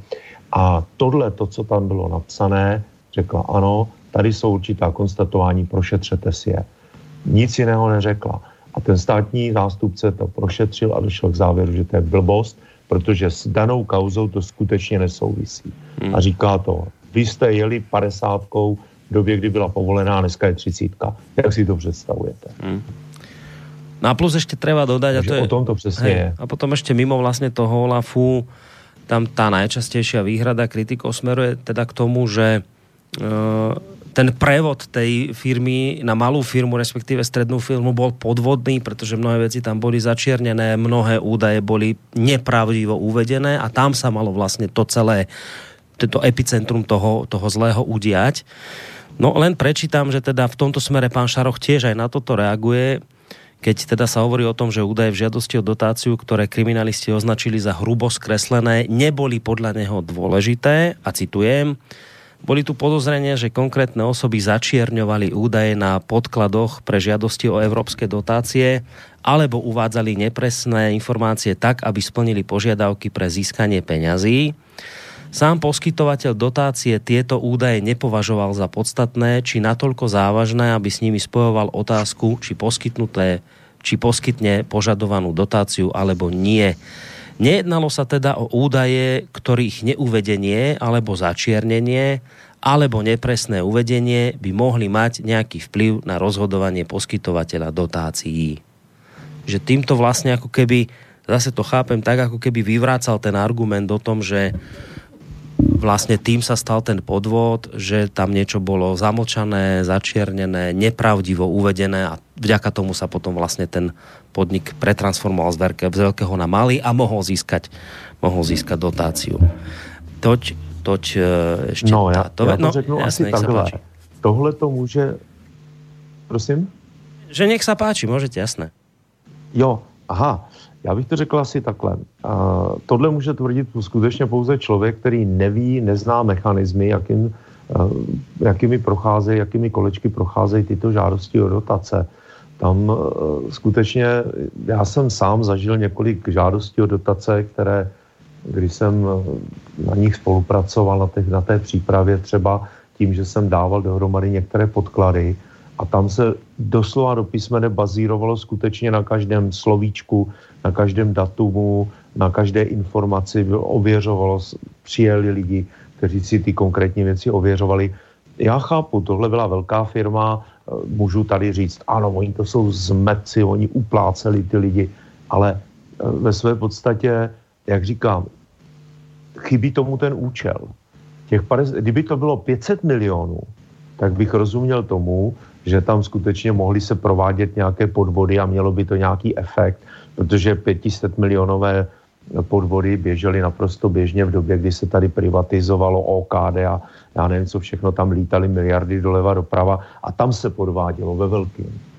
Ale takovýmto firmám eh, dělat podvody, kdy se zamlčuje, lže a podobně, jenom kvůli 50 milionům, už jsem o tom mluvil, to je velmi naivní si myslet, že by se něco takového opravdu dělo takovým způsobem, tak jak to bylo popsáno v tom Olafu. A jak říkám, to nebylo popsáno v Olafu, oni to neměli z vlastní hlavy. To bylo skutečně to, co bylo napsané v těch práskacích dopisech, které tam chodili. Eh, aby to nevypadalo, že jsem tvrdým obhájcem pana Babiše, eh, nejsem. Eh, svým způsobem ano, jsem nevolil, nejsem volič na to, ani jeho zuřivý příznivce, mám svoje priority a svoje preference ale eh, jsem zuřivým odpůrcem lhaní, podrazů a podobných věcí, protože jsem byl sám jejich obětí a vím, jak ten mechanismus funguje.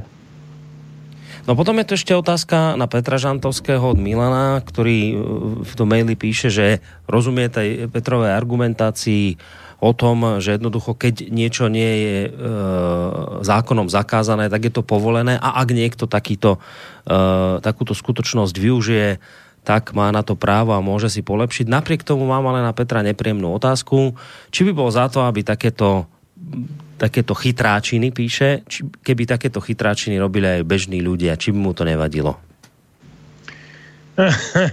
to je hezká otázka. Já si myslím, že takéto chytráčiny robí běžní ľudia e, každý den. E, prostě proto, že když je někde když je někde eh, neupraven určitý nějakým příkazem, směrnicí, pravidlem, určitá situace nebo určitý způsob chování, no tak přece e, zvolí ten způsob, který je pro jejich zájmy nejvýhodnější. Přece nikdo nebude působit proti svým zájmům.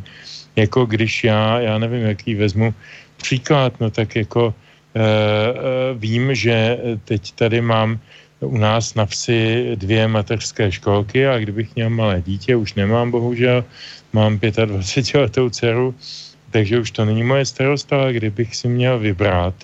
Eh, a teď jsem tady měl pravidlo od městského úřadu, že prostě jedna školka je soukromá, jedna je městského úřadu a že, že prostě jako ten, ten městský úřad vypisuje nějakou, nějakou, nějaký konkurs nebo nějakou, protože tam je omezená kapacita, eh, tak eh, samozřejmě se pokusím dostat své dítě na, ten, na to, do té školky od toho městského úřadu, protože je za jiné peníze, než to soukromá školka, je za desetinu těch peněz. E, jestliže ty, ty peníze budou potom stejné, nebo ty pravidla budou stejná, tak, eh, tak eh, je mi to jedno, tak pak dám dítě tam, kde bude volno. Ale tady se samozřejmě pokusím, to neznamená, že budu obcházet jednotlivé končele nebo nějaké lidi, které o tom rozhodují a strkat jim obálky s tisícovkama do kapsy, aby rozhodovali v můj prospěch, ale o tom si myslím v kauze Čapí hnízdo vůbec nejednalo, o ničem takovém. Myslím si, že o Eh, různých vratkách a různých korupčních eh, situacích bychom tady mohli mluvit asi desítky hodin. Za těch 30 let se takových situací na české a zcela jistě i na slovenské scéně odehrálo nesčíselně mnoho, ale mám za to, že Čapí hnízdo je jedno z mála akcí, kde žádná korupce neproběhá. Eh, je to paradoxní a možná to neuspokojí žadatele nebo toho, toho eh, pána, co se mě ptal, ale je to tak, jako z hlediska kauzy Čapí hnízdo tam neproběhá žádná korupce. Na rozdíl od mnoha a mnoha jiných kauz, o kterých se nemluví a ve kterých mají často prsty i lidé, kteří se teď tak strašně morálně rozošťují nad kauzou Čapí hnízdo. Hmm. Chcete aj e, vy, pán Števec, k tomuto zareagovať, k, tým, k této otázke od nášho poslucháča, ktorý vraví, že keby takúto chytračinu robili aj bežní ľudia v iných prípadoch, takže kam sa v podstate dostaneme takto to by sa dalo volně preložit. Ale on, to je, já s tím souhlasím, protože konec konců uh, Ústava České republiky, uh, nevím, jak je to přesně na Slovensku, ale určitě to bude podobné. Myslím, že to je v článku 2, teď nevím, tam je bod 3 nebo 4, jasně říká, že každý občan může činit, co není zákonem zakázáno. A nikdo nesmí být nucen činit, co zákon neukládá. Takže uh, já si myslím, že jestliže toto základní právo je v ústavě, tak každý člověk, pokud mu zákon nezakazuje uh, se nějakým způsobem samozřejmě uh, pohybovat v tom prostředí, ve kterém žijeme a ty zákony nám zatím ne, nevymezují každý okamžik našeho života, naštěstí, tak my se můžeme v těch zákonech pohybovat, jak se nám zlíbí a pokud je nepřekračujeme, respektive neporušujeme to, co ty zákony zakazují přímo, tak nikdo nás za to nemůže trestat a zcela jednoznačně každý člověk využívá všech možností, které mu jsou dány a někdo samozřejmě lépe, někdo hůře v rámci svých schopností. Takže já v tom nevidím nějaký rozpor. Jaké chytračinky tady. Můžu k tomu Samozřejmě ještě... jedna věc, je jezdit na čer, jedna věc je jezdit na černo a nechat se chytit revizorem a když chytím revizora, tak se s ním hádat a tohle. A druhá věc je zapomenout si doma průkazku samozřejmě. Jo, a myty zaplacenou. Takže to jsou věci, které eh, jsou také v mnoha případech nesouměřitelné. Pak se můžu dohadovat a dokazovat to, ale uh, vím, že právo je na mojí straně, protože jsem to měl koupený, měl jsem zaplacený tu jízdu, i když jsem to neměl u sebe. No je to takový, samozřejmě někdy to je na hraně, ale to, co ten zákon vyloženě nezakazuje, tak člověk se v tom může pohybovat rozumně. Hmm. Boris, můžu ještě jednu, no, jasné, věc, jasné, jasné. jednu připomínku. Já, se, já bych to rád uh, zobecnil, celý ten problém. My se tady bavíme o nějakých 50 milionech, což je skutečně z hlediska uh, toho evropského dotačního systému uh, pár halířů. Uh, a je to, jenom, je to jenom beranidlo politického boje, tak jak jsem to před chvíličkou vysvětloval, a na tom trvám, jako, že to je opravdu jenom záminka k boji proti politikovi, který je úspěšnější v politickém zápolení. Eh, a souhlasím s, s kolegou Števcem, že prostě to, to je prostě jako, jako obecnina, která je nezávislá na tom, jestli toho člověka volíme nebo nevolíme a je nám nebo není nám politicky sympatický. Mě třeba osobně vadí, že o panu Babišovi vůbec nevím, jaký má politický názory. Já vidím jeho pragmatický vedení země, vidím jeho ekonomický zásahy, vidím jeho fiskální politiku, ale vůbec nevím, jakou má zahraniční politiku. Nevím vlastně vůbec, nevím, jakou je zdaleka nějaká kulturní politika, vůbec, úplně ne. Já, o politicky vlastně o něm nic nevím, jo. A takže jako pro mě tohle vůbec není rozhodující. Žádná sympatie osobní nebo antipatie nebo, nebo něco takového nemůže hrát při posuzování takovéhle kauzy žádnou roli. To je jedna věc. A to, co jsem chtěl říct hlavně, já bych to zobecnil. Eh, každý konzervativní ekonom vám řekne, že nejsnadnější cesta ke korupci je dotace nebo nějaké zvýhodnění eh, ze strany nějakého úřadu nebo nějaké byrokratické instituce. Dotace jako taková je zlo. V každém případě. V každém případě. Jako nenajdeme žádnou výjimku. Teď nemluvíme o dotacích na sociální útulky, na, na, na hospici, na dětský domovy. To nejsou dotace, to jsou, to jsou účelově eh, dislokované peníze na provoz společensky neskutečně potřebných a důležitých věcí. O tom já nemluvím. Teď mluvím o dotačním zvýhodnění nějakého sektoru, ekonomického nebo jakýhokoliv jiného. Dotace je zlo.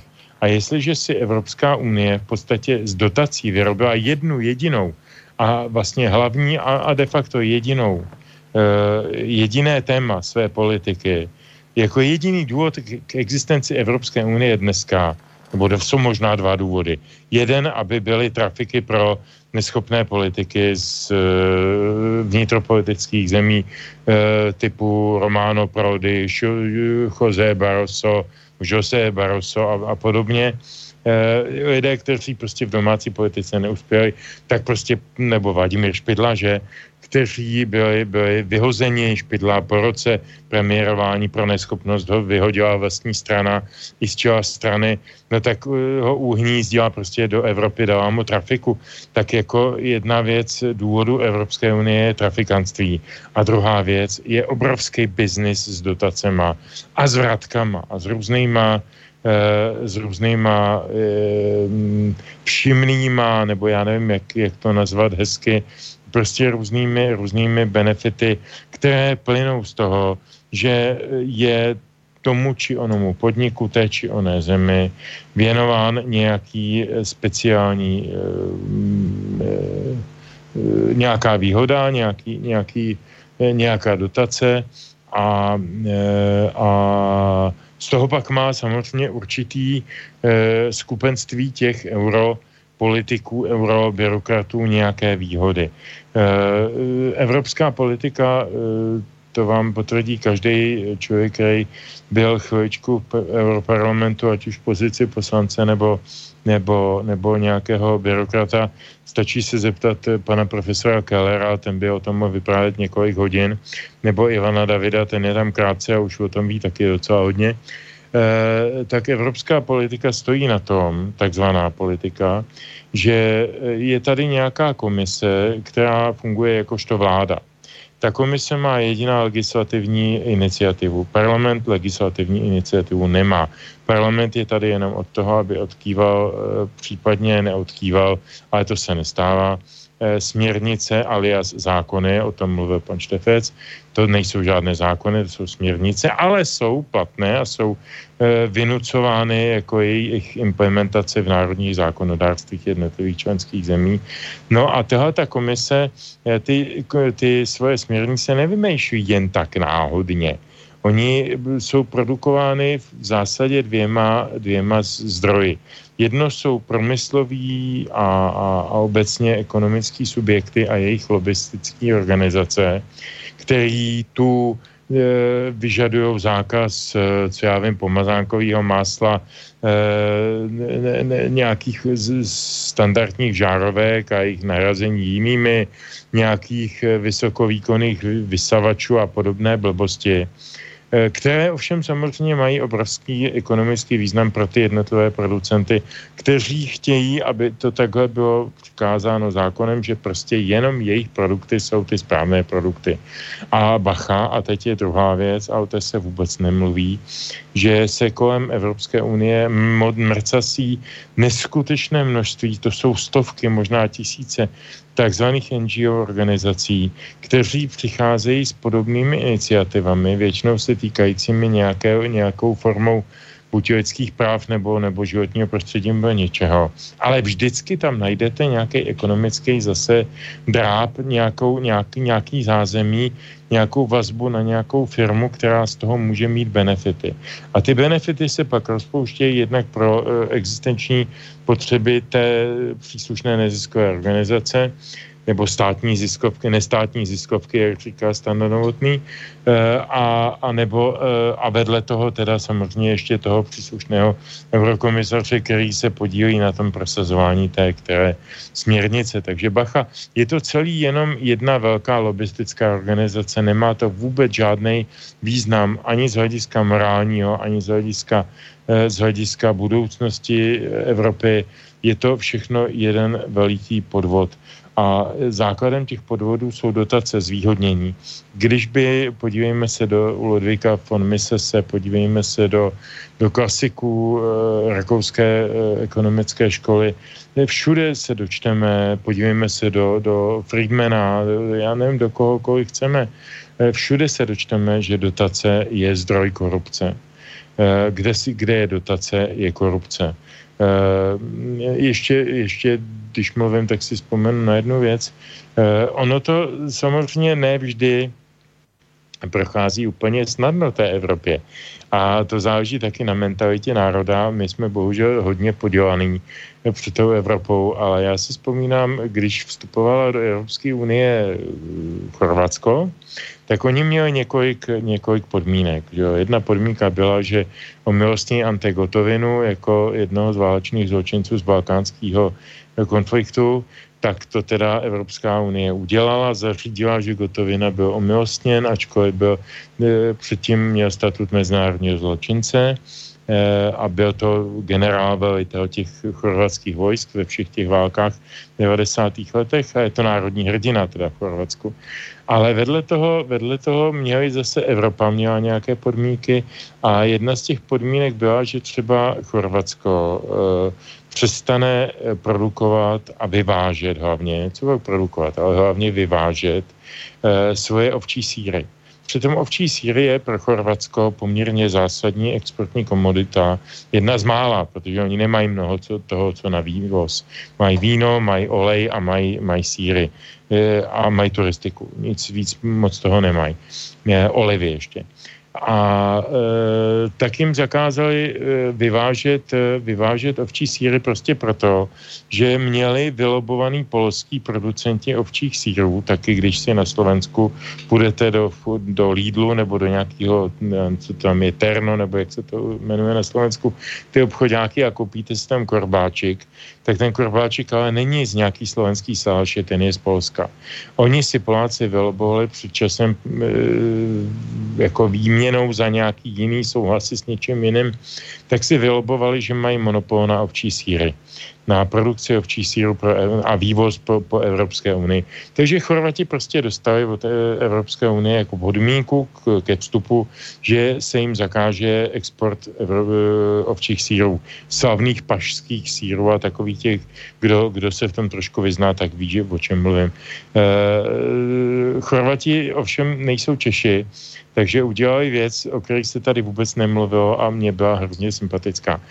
Chorvatský zemědělci se domluvili na tom, že prostě udělají okupační e, nájezd na Záhřeb a přijelo několik tisíc, tuším, že dva a půl tisíce traktorů různých zemědělců z celých, ze všech koutů e, Chorvatska a obsadili Záhřeb, ob, obsadili parlament, normálně objeli ten parlament těma traktorama a uzavřeli všechny východy a, a sdělili jim, dali jim tam jako komuniké, že e, je nepustí ven z toho parlamentu, dokud prostě se nezavážou zákonem ten chorvatský parlament, že tuto podmínku Evropské unie ke vstupu nepřijmou.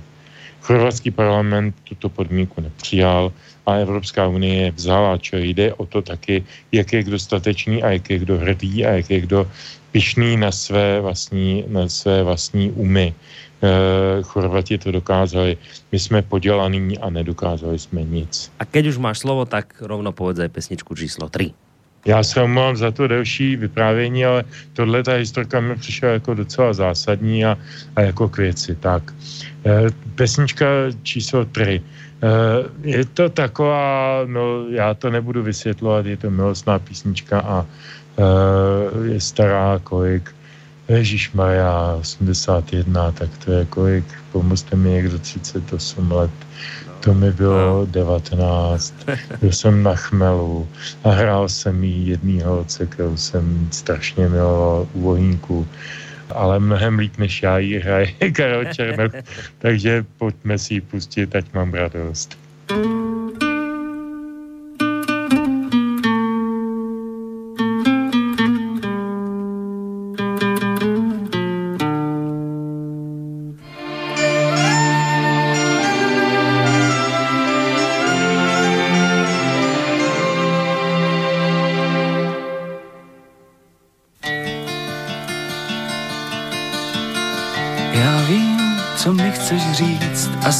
máš pravdu se mnou je kříž. Víš co? Neříkej nic, slepýmu barvy nevysvětlíš. Stála jsi na refíži, kluk sotva osmnáct, po tobě koukal. Já vím, co mi chceš říct, asi máš pravdu se mnou je kříž.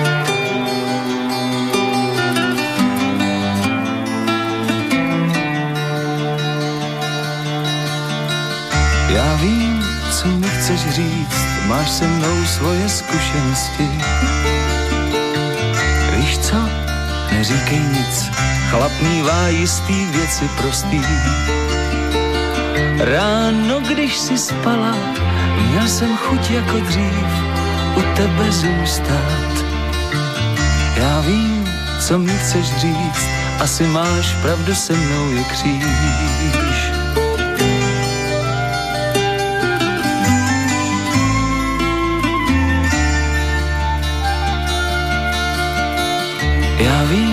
Co mi chceš říct, že mě znáš jako žádná jiná. Víš co, neříkej nic, pomlčme o tom, čí je vina. Zírám jako ten kluk, vlasy máš jako len a nohy tak krásný. Já vím, co mi chceš říct, asi máš pravdu se mnou je kříž.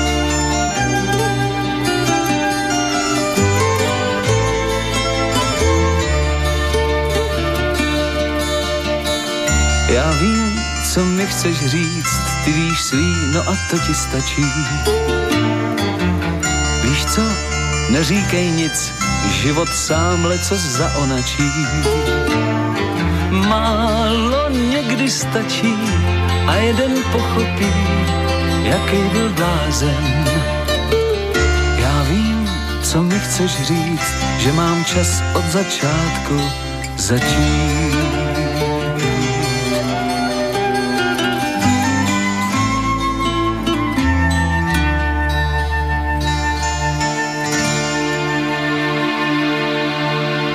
Tak, sme späť v realite, počúvate reláciu Dualog, máme ešte dokonca takých dobrých 20 minút, takže v prípade, že budete môcť chuť sa zapojiť do nášho dnešného rozhovoru, smelo do toho na maili studiozavinačslobodnyvysielac.sk telefonicky na čísle 048 381 01 01, alebo potom cez našu stránku, keď si kliknete na zelené tlačidlo otázka do štúdia.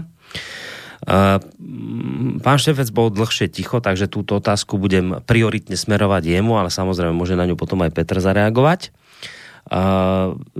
Píše nám posluchač Peter. Páni, už keď by som zobral, už keď by som nezobral do úvahy nič iné, len to, že pán Šaroch po štyroch rokoch náhle zmení názor, už toto mi stačí na to, aby som tušil, že v celej tejto veci nie je niečo v poriadku. To skutočne nevidíte, že je na neho a na tých ďalších v rade vyvíjaný nátlak politicky, aby zmenili rozhodnutie, alebo si myslíte, že je v poriadku, keď niekto 4 roky niečo tvrdí a potom náhle z večera do rána takto zmení názor ako pán Šaroh a spol?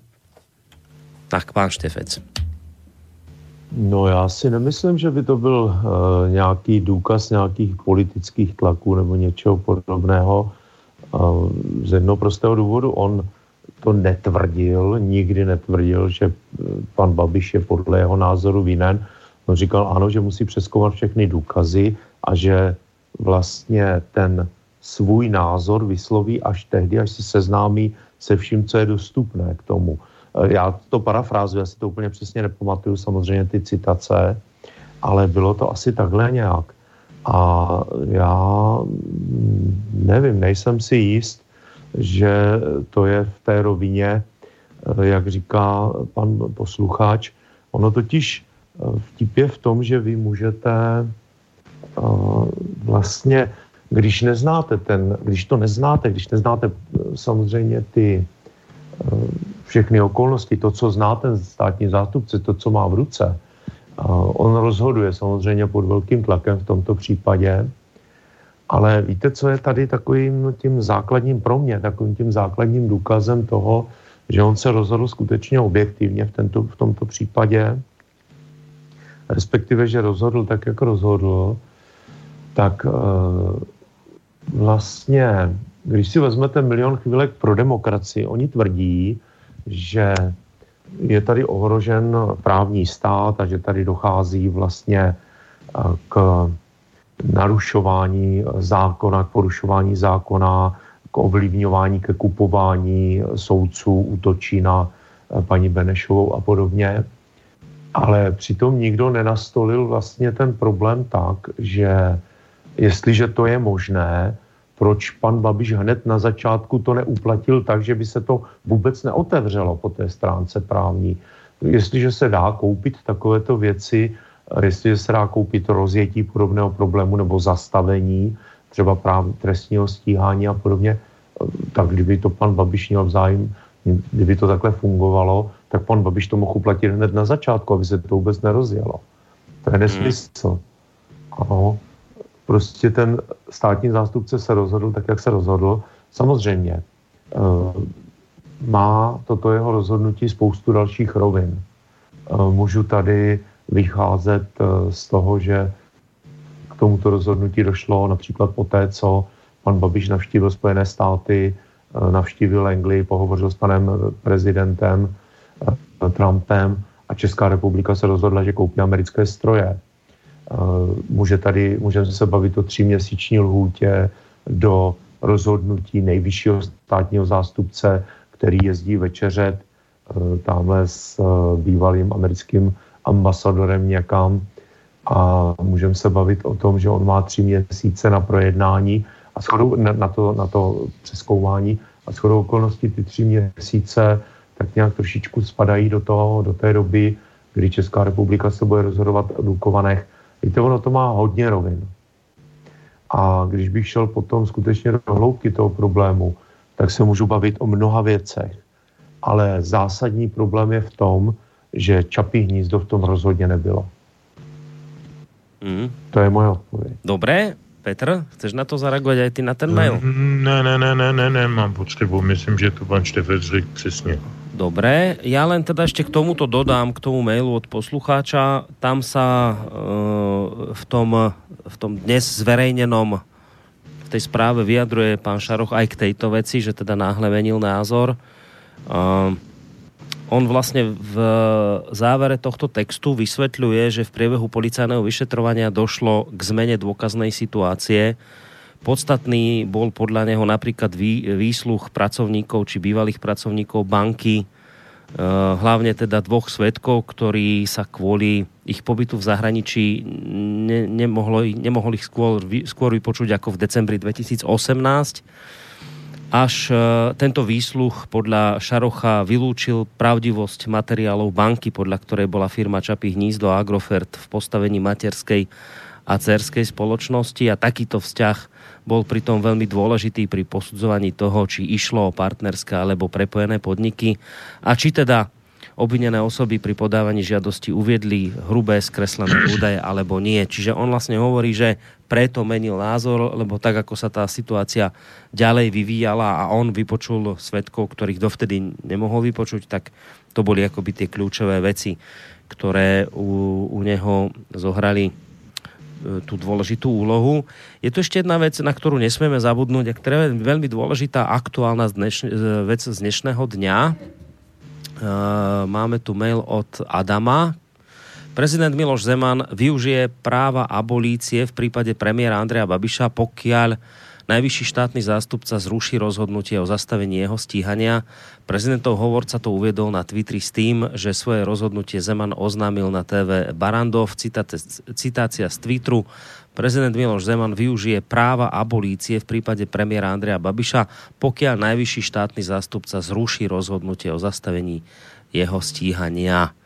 No, čiže vlastne nám z toho vychádza, že český premiér Andrej Babiš sa už v tejto chvíli nemusí vôbec e, obávať, že by Zeman, ale nie prezident, ale, ale ten Zeman, ktorý je najvyšší uh, ako sa to u vás povie? Čo to je najvyšší štátny Státny zástupca, zástupca? ako generálny Áno, tak, tak, tak, podstate, ktorý je najvyšší štátny zástupca, už sa nemusí obávať, že ešte by prípadne mohol rozhodnúť, že tú vec vráti na prešetrenie a že sa nestotožní s tými doterajšími závermi, pretože podľa tejto najaktuálnejšej správy už prezident Zeman povedal, že ak by aj k takejto veci došlo, že by jeho menovec chcel ešte to nejako komplikovať, tak on už jednoducho to celé stopne, lebo uplatní si takúto nejakú abolíciu, tak sa to, neviem, to, to sa asi tak hovorí, to sa nejak neprekladá.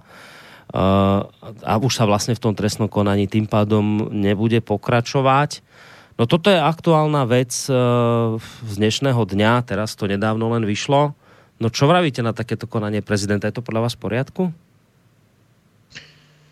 Tak já jenom velmi krátce. Abolice je vedle amnestie a udělení milosti jedna ze tří takových panovnických pravomocí eh, prezidenta v českém právním řádu. Je to pozůstatek eh, samozřejmě ještě nějaké monarchistické, eh, monarchistického vnímání hlavy státu a vede se o tom spousta právních a ústavně právních diskusí, jestli je to dobře nebo není, dávat do rukou jednoho člověka eh, tak silnou pravomoc, jako je omilostnění člověka eh, ještě v průběhu trestního řízení nebo před jeho ukončením, to je abolice, eh, nebo, nebo udělení milosti a tak dále, a tak dále. Ono to má dva, jsou na to dva pohledy. Jeden pohled eh, je ten, že ten prezident není neomylný a že tam může eh, samozřejmě pronikat nějaká, nějaký osobní zájem a že to může být jakoby na základě nějakého eh, přátelského vztahu a tak dále. Tomu byl třeba podkládán ten akt abolice, kterou učinil Václav Havel Eh, Martě, eh, jak ona se jmenovala, eh, no teď si nespomenu za okamžik. Jednalo se o, o nějaké, nějaké spory o pozemky a o budovy a nemovitosti na Loretánském náměstí Martě Chadimové. To byla kamarádka, kamarádka Havla z Dizentu. Ona se tam soudila s nějakým církevním řádem a a e, Havel zastavil vlastně ten celý trestně právní proces a justiční proces e, abolicí, kterou udělal Martě Chadimové. Do dneška jsme se nedozvěděli, jak to opravdu bylo. Já osobně, podle toho, co o tom vím, si myslím, že ta Chadimová v tom byla nevinně a že ta abolice byla správně, ale to je můj názor, který je dán jenom mojí mírou znalosti věci. Uh, ale to sem nepatří. Je to, je to, to je jeden právní názor. Druhý názor, uh, takový obecně humanistický, je, že hlava státu je od toho hlavou státu, aby byla respektovaným uh, činitelem, respektovaným takovou osobou, ke které se tak trošku vzhlíží. Proto já mám třeba rád, mně se to moc líbí, jak mají američani ten zvyk, že i bývalým prezidentům, těm Obamům a a, a nevím komu ještě Bushům a podobně, pokud ještě žijí Clintonům, říkají vždycky pane prezidente, když dávno nejsou prezidenti. Prostě proto, že to jednou byl prezident a něco to znamená. Ve Spojených státech být prezident, i když se mu smějou Trumpovi třeba nějaký novináři nebo nějaký intelektuálové, tak je to pořád prezident. Pro většinu Američanů je to prezident a má to nějaký význam. A já, i když byl Havel prezident a měl jsem k němu tisíc a půl výhrady, tak jsem ho vždycky respektoval jako hlavu státu a nikdy jsem proti němu v tomto smyslu nevystupoval. E, jenom jsem ho třeba s ním věcně polemizoval, ano, přes média, to, to je pravda. Ale pro mě to byl vždycky pan prezident, jak stejně jako Klaus, stejně jako Zeman. A já si myslím, že eh, tahle, ta, tahle ta elementární ústa nějaké autoritě, jak se vytrácí z toho postmoderního světa, takže já bych ji zachoval. A jedním z toho, jedním z toho, z těch, z těch možností, jak zachovat, Eh, postavení téhle autority je zanechat jí tyhle ty mocnářské pravomoci. Takže já bych se vůbec, eh, vůbec eh, nebránil tomu, aby ty pravomoci abolice, amnestie a udělání milosti zůstaly prezidentovi. A to se tedy samozřejmě týká i Babiše. Co se týče, co se týče Zemanova vztahu k Babišovi, víme, že je velmi pragmatický, protože si rozumí v, v této otázce ekonomického řízení země myslím, že politicky si eh, nemůžou rozumět, protože, protože Babiš není politicky vyhraněný, takže jako o tom se asi nebaví. Baví se asi o řízení země čistě z hlediska hospodářského. A v tomto smyslu Babiš Zemanovi určitě vyhovuje. Na druhou stranu e, vidíme a bavíme se tady o tom vlastně už dvě hodiny, že celá ta kauza Čapí hnízdo je vy, vykonstruovaný politický proces, který, když už teda vzal nějakým způsobem nějakou, nějakou racionální Eh, výsledovku v podobě rozhodnutí pana Šarocha, tak se nedivím panu prezidentovi, že prostě veme za, na vědomí toto. Navíc to nabilo právní moci, toto rozhodnutí dneska, jak jsem říkal, a jako klidně, klidně vyhlásí tu abolici. Já myslím, že pan, pan nejvyšší státní zástupce, eh, ten eh, je Pavel, pa, Pavel, ano, Pavel Zeman. Pavel Zeman, Eh, že jeho dosavadní vyjádření nebyla nějak radikální. Já si myslím, že on nepůjde proti Šarchovu verdiktu. To je moje spe- nějaká spekulace, jo. Eh, ale myslím si, že myslím si, že on není nějaký zvlášť radikální a zvlášť vyhraněný eh, člověk, který chce jít do politických bojů a do rizik. Mám za to, že do toho půjde koncensuálně a uzná, uzná ten Čarchův verdikt a půjdeme dál. Hmm. Takže ani té abolice nebude třeba. No, pán Štefec a váš názor, to už v podstate týmto vaším názorom aj skončíme túto reláciu, keď nerátam ešte Petrovú pesničku. Ale váš názor na túto abolíciu o, zo strany Zemana? Já, vycházím, já v podstatě souhlasím v tomhle s Petrem, a ještě bych jenom dodal, že prezident eh, tím, že disponuje možností eh, získávat informace například prostřednictvím tajných služeb a podobně, tak já si myslím, že on tuto kauzu sleduje velmi pozorně od samého začátku a je dobře informován o těch aspektech, o kterých my nevíme, které jenom tušíme. Tím nechci říct, že on je ten nejmoudřejší pupík nahoře, který ví všechno nejlépe, ale přesto si myslím, že jeho informace a jeho pohled na věc je daleko, že je daleko informovanější než lidé, kteří tady na ulicích vykřikují, jak je toho Babiše se potřeba zbavit, že to je podvodník, lump a zloděj a bez jakéhokoliv důvodu a jenom prostě urážejí a šíří zlobu jednak vůči pre- premiérovi, samozřejmě i vůči prezidentovi a v podstatě podporují rozdělení té země, o které říkají, že, ti, že ji rozdělují ti druzí, to znamená ti, na které poukazují.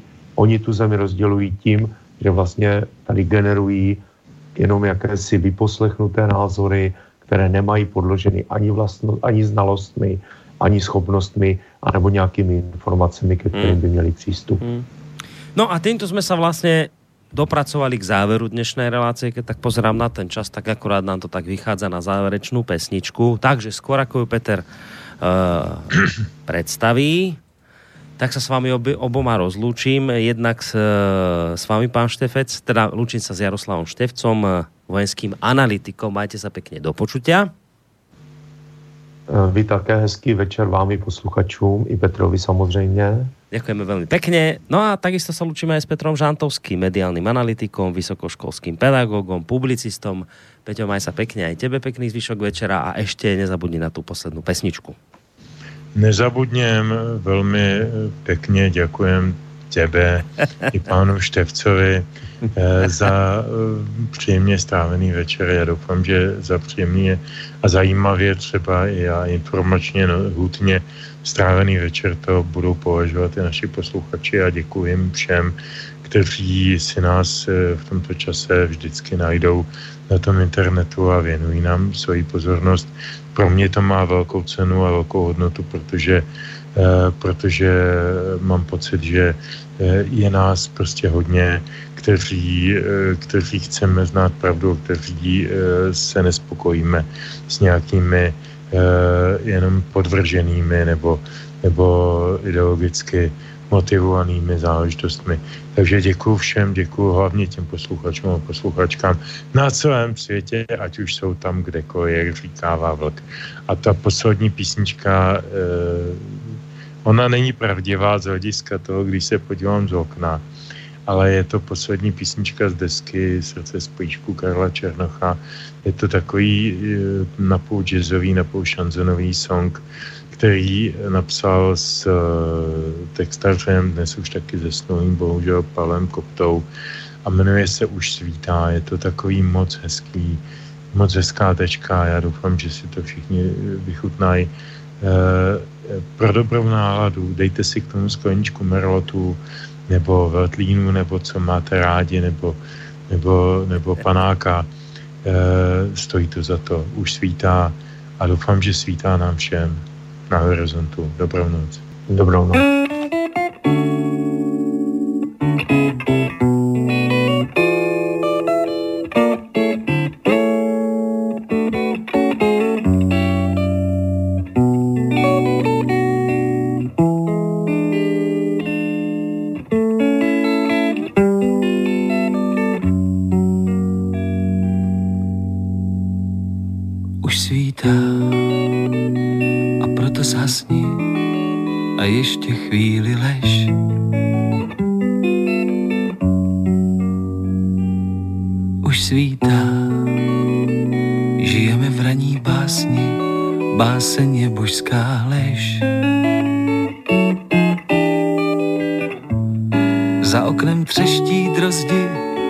Pleskají první sandály, opilec buší do zdi a páchnou kanály.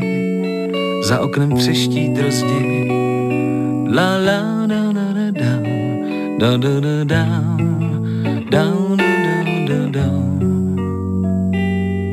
Už svítá, podej mi deku, jsem chladný jako sklep.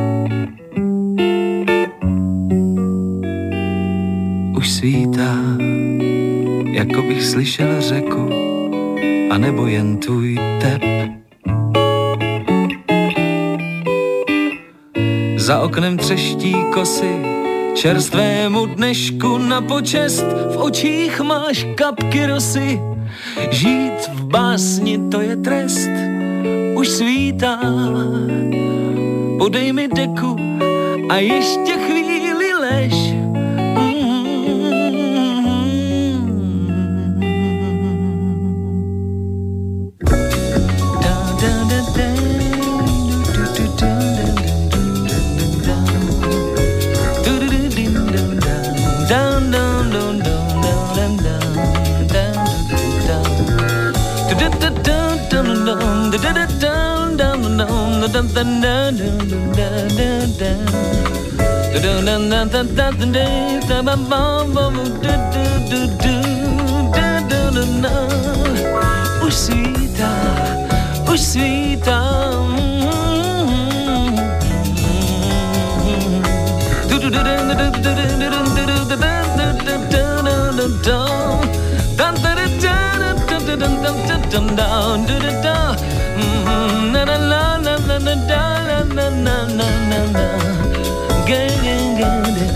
Už svítá, už svítá. Už svítá.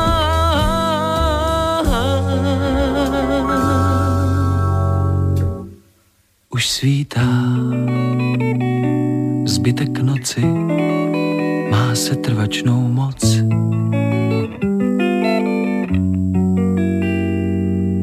Už svítá, s mlékařem nejsme soci, za všechno může noc.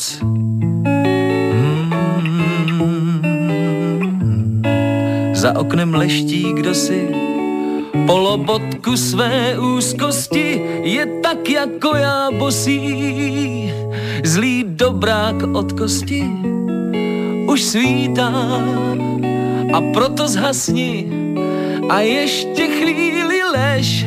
Mm. Už svítá, žijeme v raní básni, báseň je božská.